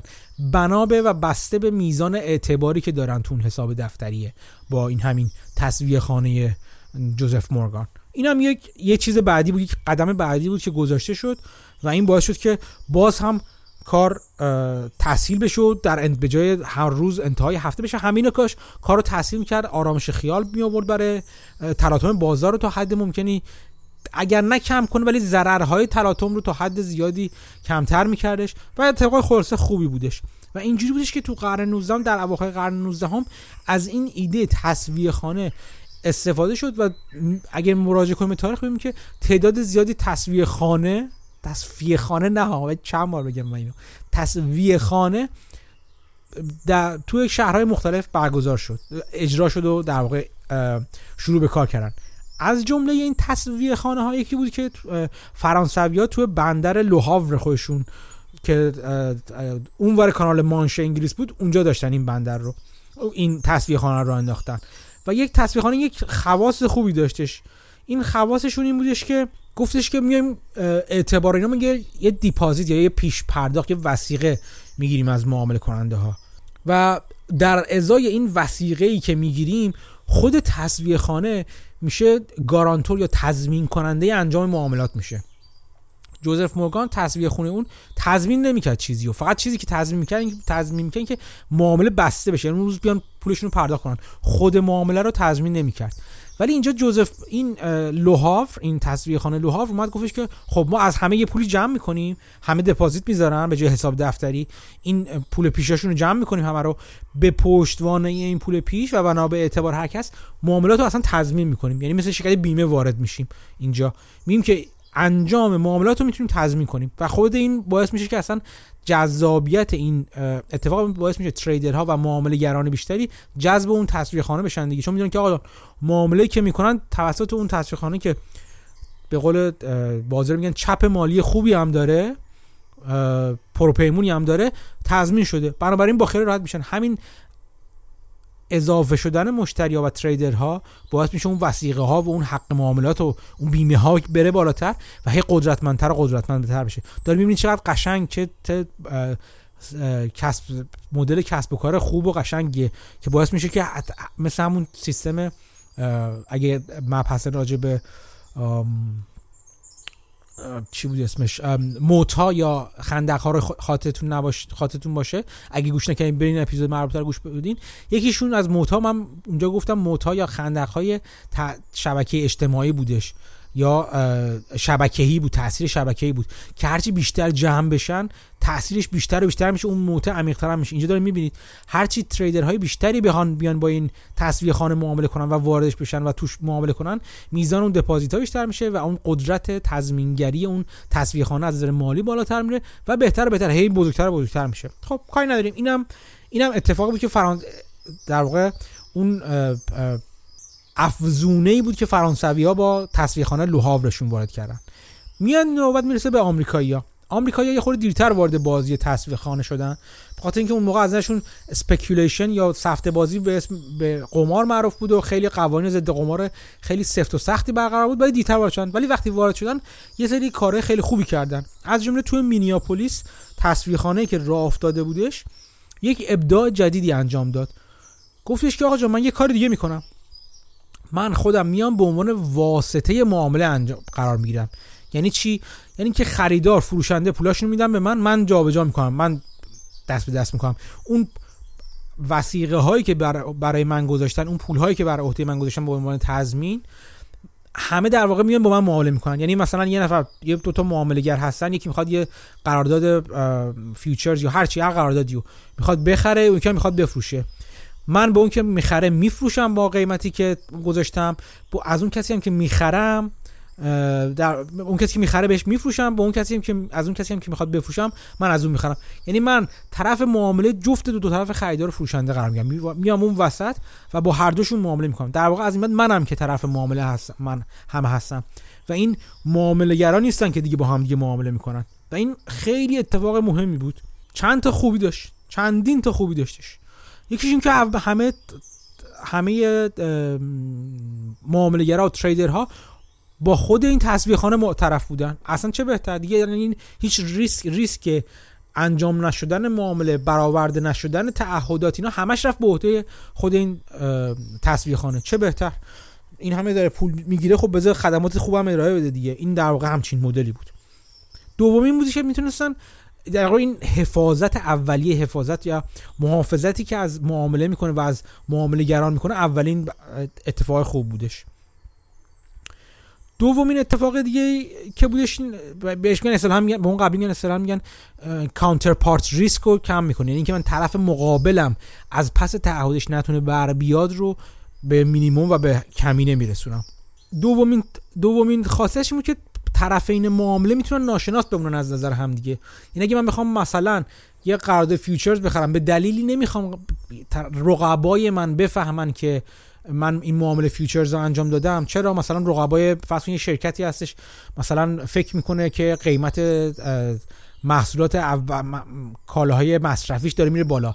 میره یه معامله آتی انجام میده برای اینکه این خودش رو بیمه کنه در برابر این بالا رفتن کالاهای مصرف قیمت مواد مصرفی خودش. ولی فکر می‌کنه این اطلاعاتی که داره در مورد بازار که قیمت ها مثلا ممکنه بالا بره فرض کن شرکت نساجی هستش میره معاملات کتان معامله معامله فیچرز کتان انجام میده و خودش رو بیمه می‌کنه که قیمت کتون رو در فلان تاریخ به این میزان حتما دریافت کنه. با این دید و با این خبری که از بازار داره و با این تحقیقاتی که کرده و می‌دونه که قیمت کتان بالا خواهد رفت. ولی این چون هزینه کرده بابت این تحقیقات و می‌دونه که این تحقیقات برای برندش در مورد رقبا می‌تونه باشن دلش می‌خواد این معاملش به صورت ناشناس بمونه. نفهمن که فلان شرکت نساجی او رفت اینقدر معامله کرد. فقط می‌خواد حداکثر این که چیزی که معلوم بشه که معامله انجام شد. این معامله خودش می‌خواد از چشم رقبای خودش یا اصلا به هر دلیلی می‌خواد ناشناس بمونه در یک معامله اینجاست که این کلیرینگ هاست ها یا این تصفیه خانه اینجا هم به کارش میاد. یعنی این شرکت نساجی می‌تونه این بنابر اطلاعات ویژه خودش که از بازار تحقیقات سرمایه گذاری کرده به دست آورده ازشون استفاده کنه و استفاده اختصاصی کنه به قیمت و به, به, به واسطه ناشناس موندن خودش. و این بهشون کمک می‌کنه. این هم یک فایده دیگه بود که براشون پیش میومد یک فایده دیگه که این تصویه خانه داشتن در مورد مشتقا بود. یعنی ببینید سهام وقتی معامله میشه ته روز معامله رو ستل می‌کنن اصطلاحا. میگن آخر روز این معاملات سهام بسته می‌شد یا بسته میشه همینا هم در واقع. اینجوری که کسی که خریده پولش دریافت میشه به اون کسی که دادن پولش واگذار میشه. این معامله انجام میشه تمام میشه تکلیفش معلوم میشه این وسط. ولی یک معاملاتی هست بسیار بلندمدت‌تر. مثلا مثل معاملات option ها. حساب کنین option باشه سررسیدش یه ماه دو ماه سه ماه یک سال بعد دو سال بعد اصلا 2023 است مثلا. این option ها یک duration risk دارن. یعنی یه ریسک ناشی از زمان مانده تا settlement یا زمان سررسید دارن. این ریسک ریسک بالاییه. وقتی این تصویه خانه به عنوان واسطه وارد میشه یه قدرت اقتصادی و مالی وارد وارد معامله میشه امکان این وجود می به وجود میاد که معاملهگرا بتونن این ریسک رو قبول کنن. چون می‌دونن طرف معاملهشون یه کسی دیگه نیست که ممکنه دو سال دیگه ورشکست شده باشه. بلکه یه تصویه خانه بزرگیه. مثلا مال مینیاپولیس مثلا مال جوزف مورگان یا هر کی هستش که صدها سال صد سال توی چیزه. این حالا حالا هم این business ش نابود نمیشه. منفجر نمیشه پس یه بقالی نیست که پس که پولش تمام شه ورشکست بشه. این معامله رو اون تضمین کرده و این معامله اصلا با طرف معاملهمون اون هستش. و این باعث میشه که هزینه ریسک مشتقات معاملات مشتقه بسیار بیاد پایین. این هم یک خاصیت بسیار خوب دیگه ای بود. یک خاصیت خوب دیگه بهتر از اون این بودش که به اصطلاح میگن میزان تبادلات نت داون میشن. یعنی چی نت داون میشن؟ اگه یادتون باشه گفتم که اون DTCC دو 15 صدم کوادریلیون دلار معامله انجام می‌شد. انجام داره میده. حجم معاملات 2019 بود تازه. این حجم عظیم معاملات لازم نبودید که DTCC انقدر پول داشته باشه. چرا؟ چون در طول روز در طول سال در طول سال یک عالم آدم می‌خرن یا آدم عالم آدم میفروشن. برای تک تک این خرید و فروش ها لازم نیست دیسی بیاد معامله رو واقعا انجام بده. تش باید نت کنه. یعنی بگه در رفته این که مثبت و منفی یک معامله چقدره تهش چقدر باید این وسط خریده بشه یا فروخته بشه. چون ممکنه مثلا هزار تا بخرن 900 تا مثلا هزار تا یه چیزی یه چیزی معامله خریده بشه. 500 تا یک چیزی خریده بشه. خیلی از اینا این معامله معاملات تکراری هستن. ولی در نهایت اون چیزی چون چون طرف معامله با همه این افراد با همه این طرفهای درگیر اون تصویه خانه است تنها میزان مالی که واقعا باید پول بذاره بابتش و واقعا باید تضمین واقعی بده چون اینا مثبت منفی هم در می‌کنن خیلیشون اون میزان واقعی اون میزان برایند این معاملات هستش اصطلاحا. خب این باعث شده که مثلا مثلا همون دو 15 صدم کوادریلیون دلار معامله که انجام شده مقدار واقعی جابجایی مقدار واقعی که خود DTCC باید پول میذاشته و معامله می‌کرده به عنوان یک طرف درگیر معامله واقعا معامله می‌کرده حدودا 121 میلیارد دلار بوده فقط.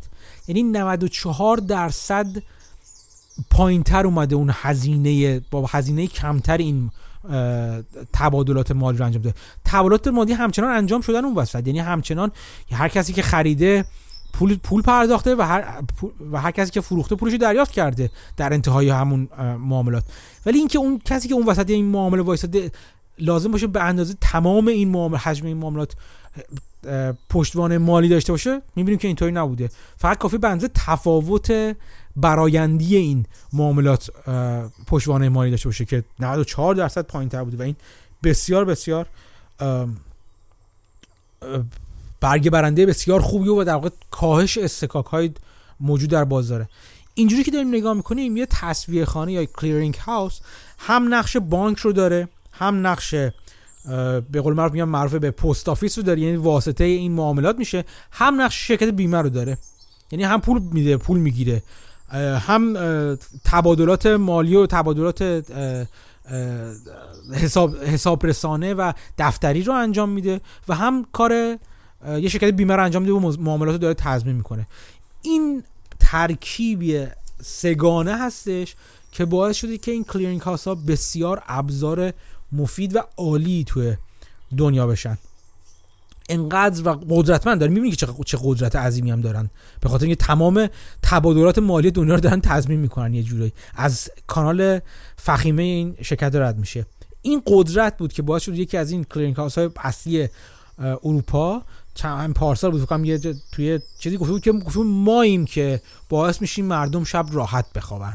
این قدرت رو داره. و البته در مورد ولاد تنف CEO رابین هود همین قدرت بود که باعث شد شده بود که اون شب ساعت سه نصف شب نذاره بخوابه بیدار بشه بگه آقا جان 3 میلیارد 3 میلیارد پولو بیار پس بده. حالا بیایم بیا یه خورده بیایم جلوتر. از بعد از ماجرای مینیاپولیس و اینکه این تصویرخانه رو افتادن اینا وقتی تا, تا, تا زمان بحران مالی سال 2008 کار تصویرخانه باعث با اینکه کار خیلی مهم و موثری بود ولی خیلی کار خیلی اثرات عظیمش هنوز آشکار نشده بود و معلوم نشد که چه تاثیرات مهمی می‌تونه داشته باشه و اصلا چرا لزومشون اصلا چرا واجب هستش که همچین تصفیه واقعا وجود داشته باشن؟ بجز حالت عادی که برای تصفیه سهام اینا بوده. مخصوصا در مورد مشتقات معاملات مشتقات و آپشن ها و غیره و غیره یا دریوتیو های مختلف. توی بحران مالی سال 2008 که به GFC معروف است Great Financial Crisis بهش میگن. شرکت لیمن برادرز که یکی از بانک بود که ورشکست شده بود اصلا پوکید و داغون شد اینا این لیمن برادرز یه چیزی حدود 9 تریلیون دلار معاملات اینترست سواب داشتش. یعنی معاملاتی بر اساس پذیرش ریسک بالا یا بالا و پایین رفتن نرخ بهره داشتش. نرخ بهره خود همون معاملات. کاری نداریم. وارد جزئیاتش نمی‌خوام بشم. اینجا بسیار بازم باز هم جزئیات بسیار جذابی داره که تا حدیشو من توی یک اپیزودی که با پادکست میم در مورد یکی از هج های سال 2008 صحبت کردم. اونجا تا حد در مورد این swap ها و اینا توضیح دادم. اگر علاقمندین برین اون اپیزود مربوطه رو در پادکست میم که دوستان عزیزم با من مصاحبه کردن اون زمان قبل از پادکست خود پرس زنی دروازه را بیفته. اونجا من مفصل توضیح دادم. ولی شما اینو ببینید یک معاملات مشتقه پیچیده نسبتا پیچیده ای بود به ارزش 9 تریلیون دلار که وقتی لیمن لیمن برادرز مزمحل شد و ورشکسته شد تکلیف این معاملات باید مشخص می‌شد. در واقع این معاملات طرفهایی که خریدار این معاملات بودن فروشنده این معاملات بودن باید یه جوری با همدیگه به توافق می‌رسن و تصویه می‌کرد تصویه می‌شدن این معاملات. اون زمان یک فکر می‌کنم یه تصفیه خانه لندن کلیر هاوس بودش LCH که اومد این کار رو به عهده گرفت و این معاملات این رو تصویه کرد. همشون رو تصویه کرد در انتها. این شدش که کشورهای صنعتی پیشرفته و کشورهای پیشرفته مالی دیدن که چقدر مهمه داشتن همچین تصویه خونه هایی که کارشون همین هست که بیان معاملات رو ستل کنن معاملات در نهایت به سر مقصد به سر مقصد انجام برسونن.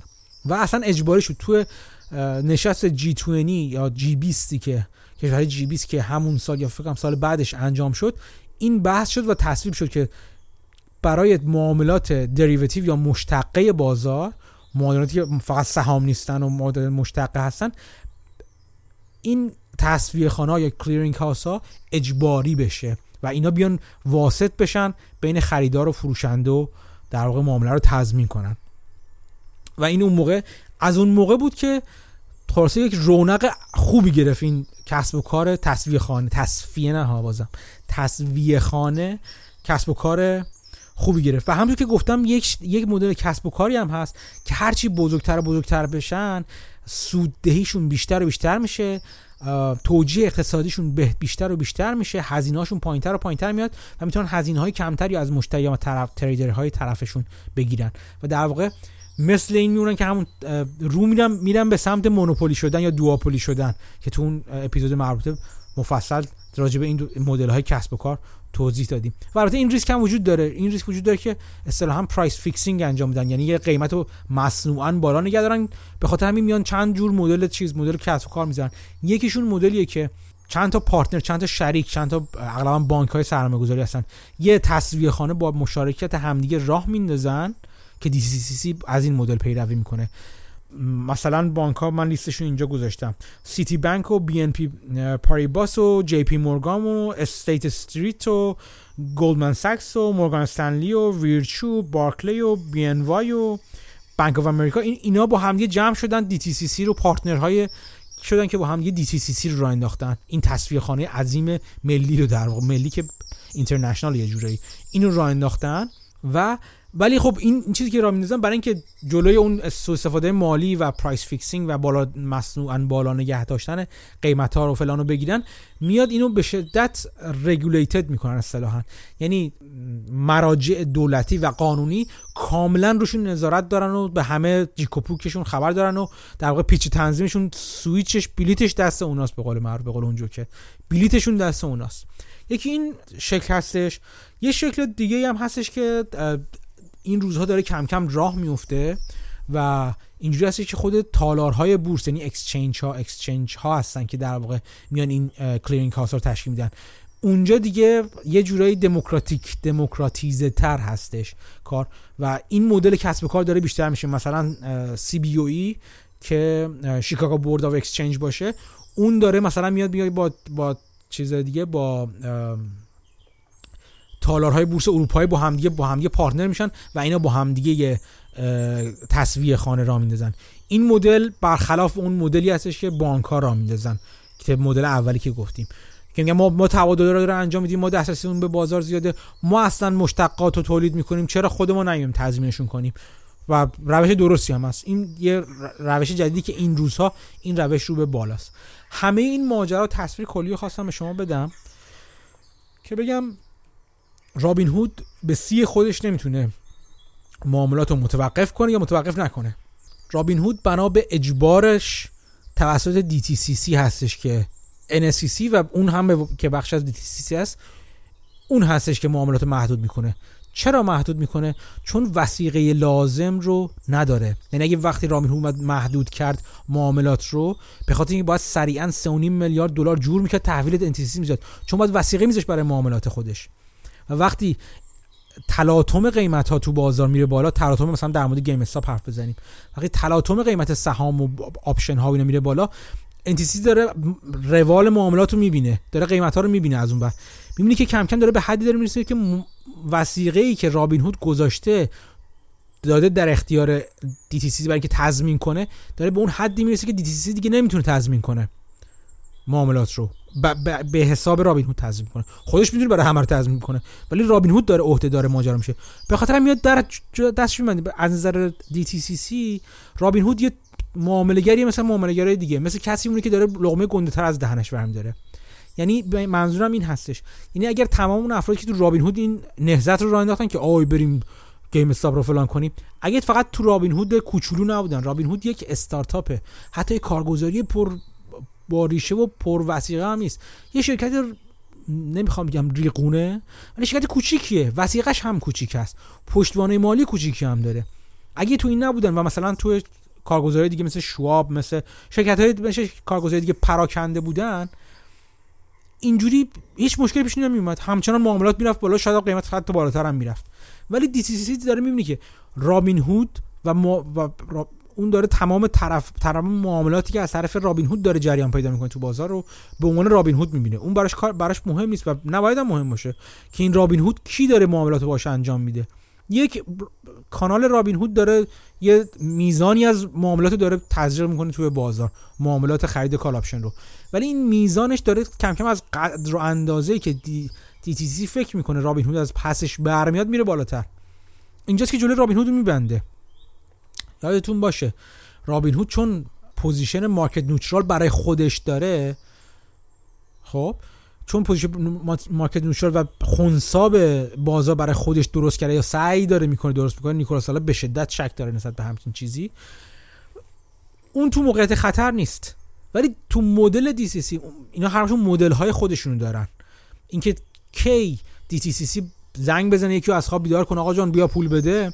بر اساس مدل ریاضی خود DTCC اینکه رابین هود بگه من فکر می‌کنم وثیقه‌م کامله کافیه برای مد... اساس مدل خودشه. اینجا اون کسی که داروغه شهر کلانتر شهر DTCC اونه که اگر بر اساس مدل ریاضی که داره ریسک رابین هود بره بالاتر از میزان وثیقه‌ش رابین هود مجبور یا متوقف کنه معاملاتشو یا محدود کنه تا زمانی که وسیقه لازم رو بذاره. بخاطر همین دیدیم که چند اصول کشید رابین هود تونست تامین اعتبار کنه. 3.5 میلیاردی که خواسته رو بذاره تا بتونه معاملاتش بره بالا.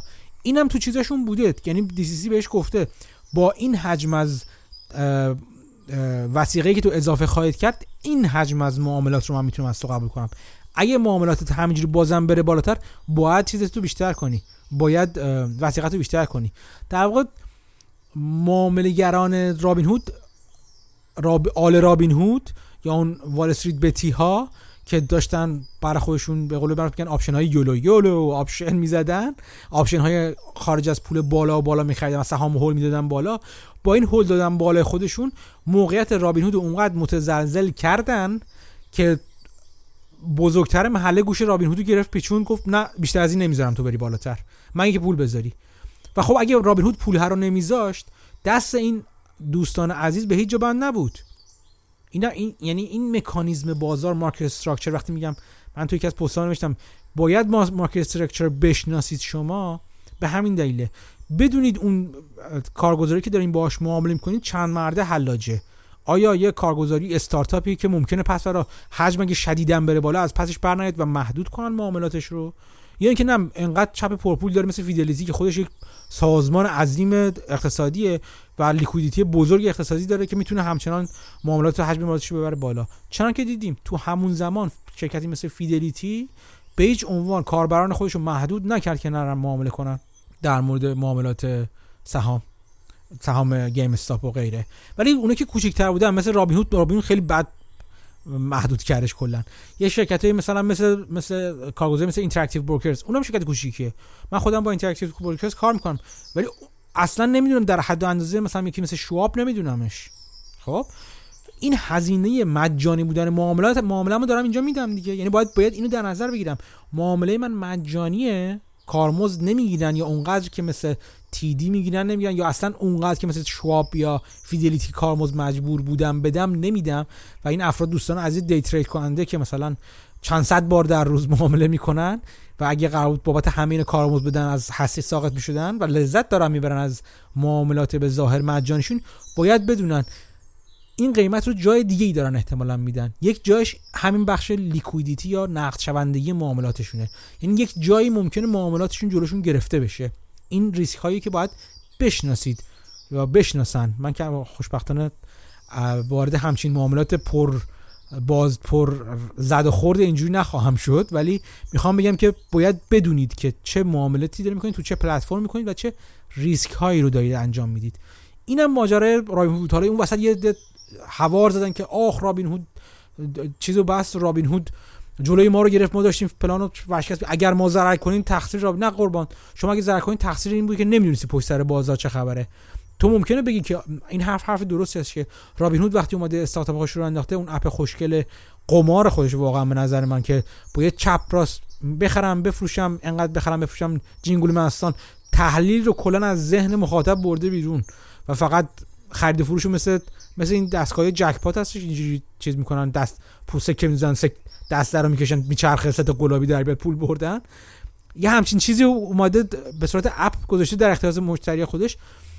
باید می‌گفت آقا جان ما جکپاتی ما اینجا. ما اینجا از این چیزا داریم. ما از این جکپات نمیگن اسمش هم رفت چی میگن؟ از این دستگاه قمار اینجوری ها ما شما سرمایه گذاری نمی‌کنی داری یک کار بخت و اقبالی انجام میدی که. اگه دستگاه گیر کرد من جوابگو نیستم دیگه. میگه آقا من هزاران دلار میشستم الان بردم ولی دستگاه گیر کرد. گیر کرد آقا مکانیکی گیر می‌کنه دیگه.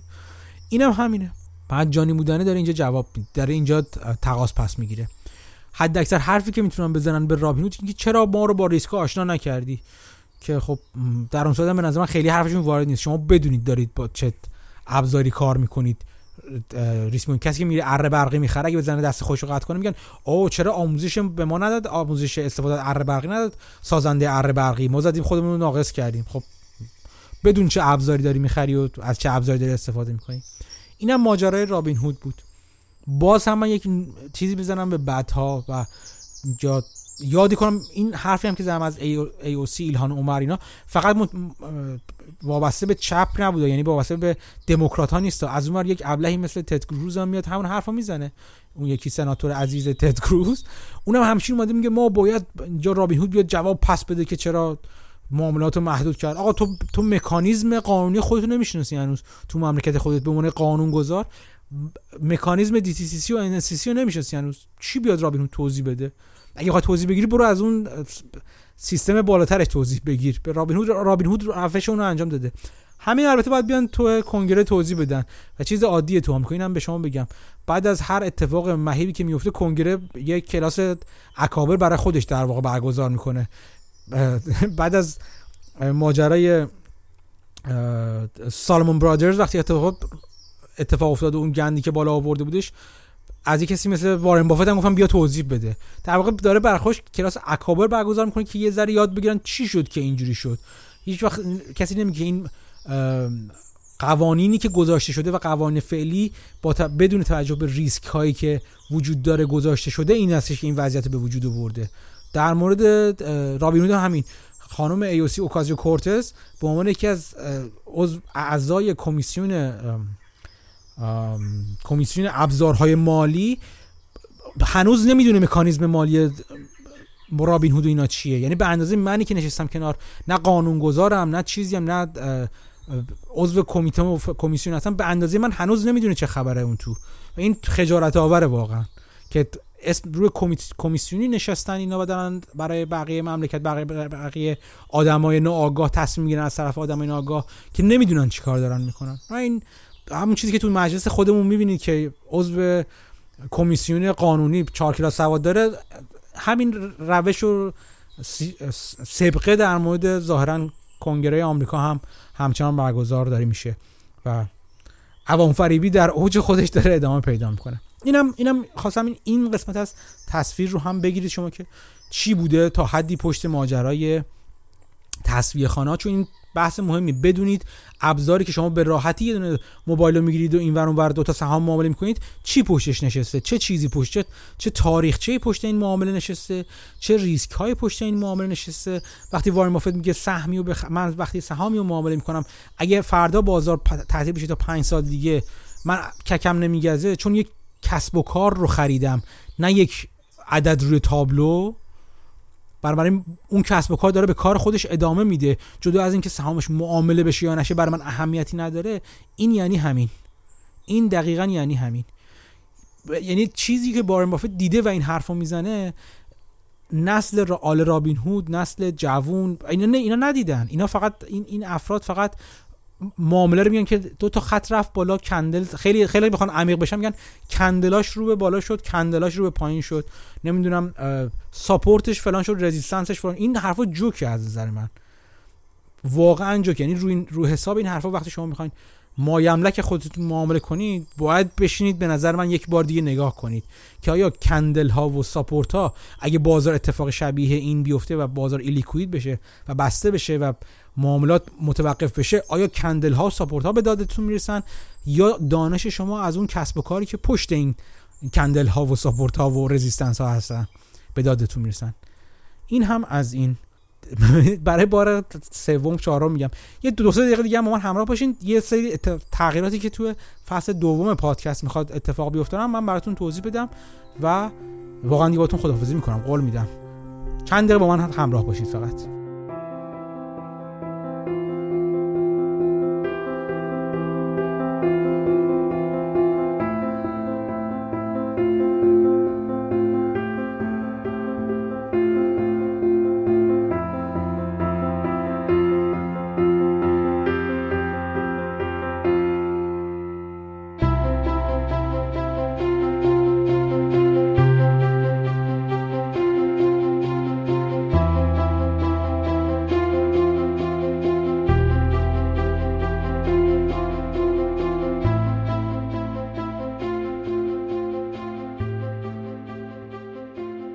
خیلی ممنون که تا اینجا اپیزود تا در واقع تا انتهای این اپیزود با من همراه بودین.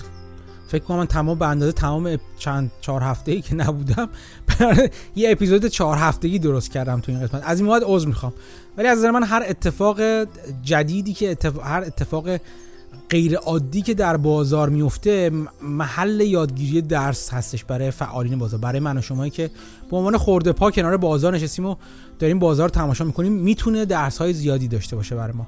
و من حیفم اومد که تمام این ماجراها رو نگم و نمی‌خواستم خیلی هم چند بخشی کنم و بهانه خوبی بود که بخوام راجع به تمام این قسمت های مختلف بازار با شما صحبت کنم.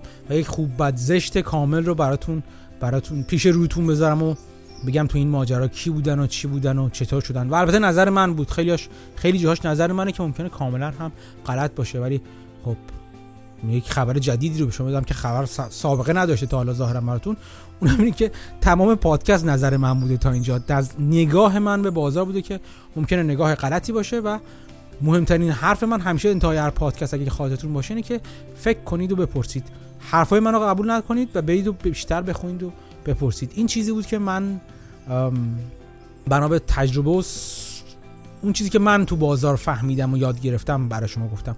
ممکنه نظر شما کاملا مخالف بوده باشه با من و مخالف باشه و نتیجه گیرید که بسیار هم جهاد بسیار بزرگی انجام شد و یکی از قذوه های بزرگ تاریخ بشریت انجام شد و یک هجفاند خبیس رو به جای خودش نشوندن و یک نقطه عطفی بود در این اتفاق در مبارزه حق علیه باطل و فقرا علیه اغنیا و اله و بله ممکنه حرف شما نتیجه گیری شما این باشه و شاید هم نتیجه گیری درستی باشه. نتیجه گیری من چیز دیگری بود که براتون گفتم.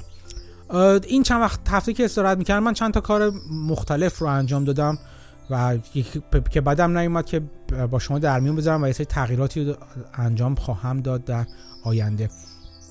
یکی این که فصل دوم پادکست که اپلود این شروع شد و یک شروع کوبنده و پر سر صدایی شده.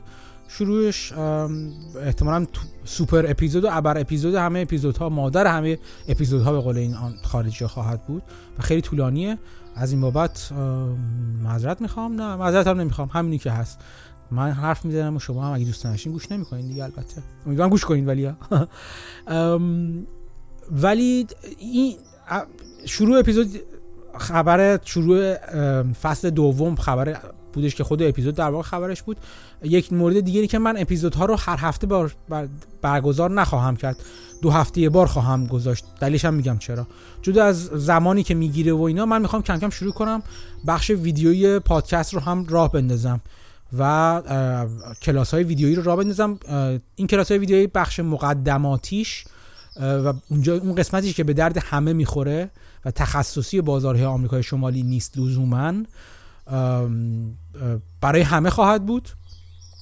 و ولی بخش پیشرفته ترش که مربوط به بازارهای آمریکای شمالی میشه اون قسمت مجانی نخواهد بود که همون حرفی بود که از قبل هم زده بودم. و در واقع این چیزی هستش که قبلا هم گفته بودم این کار رو انجام خواهد داد. ولی اون بخشی عمومی هستش رو سعی می‌کنم برای همین باشه. این شروع این کلاس ها کلاس ها که نمیشه برای شروع این بخش ویدیوی پادکست و مباحث ویدیوی پادکست هم با بحث option ها می‌خوام شروع کنم. چون بحث سهام رو حالا جلوتر بریم می‌تونیم انجام بدیم. با بحث option ها می‌خوام شروع کنم. اون بخش عمومیش که به درد همه می‌خوره و خیلی به مکانیزم بازار ایران یا بازار آمریکا ربطی نداره. که option ها چی هستن چرا مهم هستن و چیز نکات نکات اولیه در مورد option ها مثلا این برای همه خواهد بود. ولی اینکه عمیق‌تر بشیم و جلوتر بریم راجع به option ها و تخصصی تر بشه معاملات option انجام میشه Greek ها چی هستن چرا هستن کجا هستن خوردنی یا پوشیدنی و غیره و غیره این بخشش این بخش دیگه چیز میشه دیگه از حالت عمومی در میاد بیرون و اختصاصی تر میشه. یک اتفاق دیگه هم که افتادش تو این چند وقت این که اون بخش باز برای متاسفانه فقط برای بخش دوستان آمریکای شمالی هستش. اینکه اون به اشتراک گذاشتن پورتفولیومو من شروع کردم خدماتشو انجام دادم انجام دادن. ثبت نام های اولیه انجام شده و در واقع دوستان از دیروز من ایمیل ها رو فرستادم برای دوستان. این بخش فقط مخصوص دوستانی هست که بازار آمریکا شمالی دسترسی دارن. چرا؟ به خاطر اینکه اگر دوست داشته باشن و اگر بخوان معاملات من رو دنبال کنن و تکرار کنن با مسئولیت خودشون البته چون من برای خودم معامله می‌کنم نه برای کسی دیگه این کار رو هم می‌تونن دوستان انجام بدن و یک کانال تلگرامی ایجاد شده در کنار کانال تلگرام پادکست که ربطی به اون نداره. و اونجا من معاملات هم می‌ذارم یه قسمتی یه توضیح کلی از معامله که دارم انجام میدم احتمالا می‌ذارم و میگم چرا این معاملات رو انجام دادم. چیزی شبیه کارهایی که توی توییتر تو حالا به عنوان هشتگ ایده بعضا گذاشتم و اجراشون کردم که آخریش رو هفته پیش بستم دیگه در واقع چیز مربوطه رو معامله مربوطه رو بستم و تموم شد. در مورد انترو ریزورسز بودش که یه شرکت گازی آمریکای شمالی هست گاز طبیعی هستش که اونم بستم تمام شد. و از این بعد معاملاتم میره تو اون کانال. خیلی جالب یعنی خیلی که به کار دوستان ایران نمیاد وگرنه این بخش هم من عمومی می‌کردم چیزی نداشتش. ولی چون این بخش به کار اونها نمیاد این بخش عمومی نیست و فقط برای کسانی هست که می‌خوان این معاملات رو دنبال کنن و ازش استفاده کنن. یه قسمتی از دلیل مالی شدنش هم برای من این بود که این کار من به صورت حرفه‌ای حرفه‌ای نمیشه گفت شاید به صورت روش روش خودم که حرفه‌ای نیست البته. به روش این این کار رو بابت در ازای پرداخت هزینه برای یک عده خاصی از دوستان قدیمیم انجام می‌دادم و شرط من با اونها این بود که در صورت عمومیش می‌کنم که قسمتی از بار هزینه های اونها رو کم کنم و به دوش کسانی که دنبال می‌کنن بندازم و این با استقبال اونها هم مواجه شد و این به این دلیله که این معاملات پولی هستن چون به درد دوستان ایران هم نمی‌خوره چون ما که نمی‌خوام معاملات منو تکرار کنن یا انجام بدن اینا. این معاملات کلا فقط به اشتراک گذاریشون من هست. مسئولیتش کاملا به عهده کسی که اگر بخواد دنبالش کنه. این معاملات رو دنبال کنه که من توی فرمی که دوستانی که تا حالا پیوستن به این کانال تلگرام و به این برنامه پیوستن امضا کردن و تایید کردن همشو. اگر احیانا کسانی از شنوندگان اینجا هستن که می‌خوان این کار رو انجام بدن از که به بازارهای آمریکا شمالی دسترسی دارن می‌تونن با به من تماس بگیرن با ایمیل پادکست که توی توضیحات پادکست هستش یا روش های مختلف تو کانال تلگرام برای من پیغام بذارن. و روش های مختلف تا من فرم های مربوطه رو براشون ارسال کنم که اگر خواستن به این بپیوندن. ولی همه اینا به این بهانه بود که بگم که پادکست همچنان رایگان خواهد بود. اصلا هیچ چیز مالی نداره برای دوستان. این خبر خوش رو هم بگم که به قول خودم عمل کردم و اون معادل تمام مبالغ اهدایی دوستان در فصل اول معادلش رو من بین سه تا انجمن مختلف انجمن وفا محک و بنیاد کودک در ایران اینا جداگانه به اینا تقسیم کردم و معادل همون کمک ها رو کمک کردم و از شما تشکر باید بکنم که باعث این عمل خیر شدید. امیدوارم که این پادکست بسیار بسیار دراز رو به بزرگواری خودتون ببخشید. پادکست های دیگه سعی می‌کنیم انقدر دراز نباشه. مشروط به اینکه در بازار اتفاق بسیار هیجان انگیزی نیفته مثل اتفاق ماجرای گیم استاپ و سهام گیم استاپ و اتفاقهای کمتر هیجان انگیزی بیفته و ما فرصت کنیم که برگردیم به روال قبلی و مفاهیم بنیادی بازار رو در موردشون صحبت کنیم. بازم ممنونم که با من همراه بودین. دلم برای پادکست تنگ شده بود تا حد زیادی. امیدوارم که شما هم از برگشتن پادکست پادکست چندان ناخشنود نبوده باشید طبق روال معمول مراقب خودتون باشین. خوب فکر کنید به ریسک ها فکر کنید به از بین نرفتن ریسک ها فکر کنید بخونید بپرسید بیشتر از همه از خودتون بپرسید و خدا نگهدار.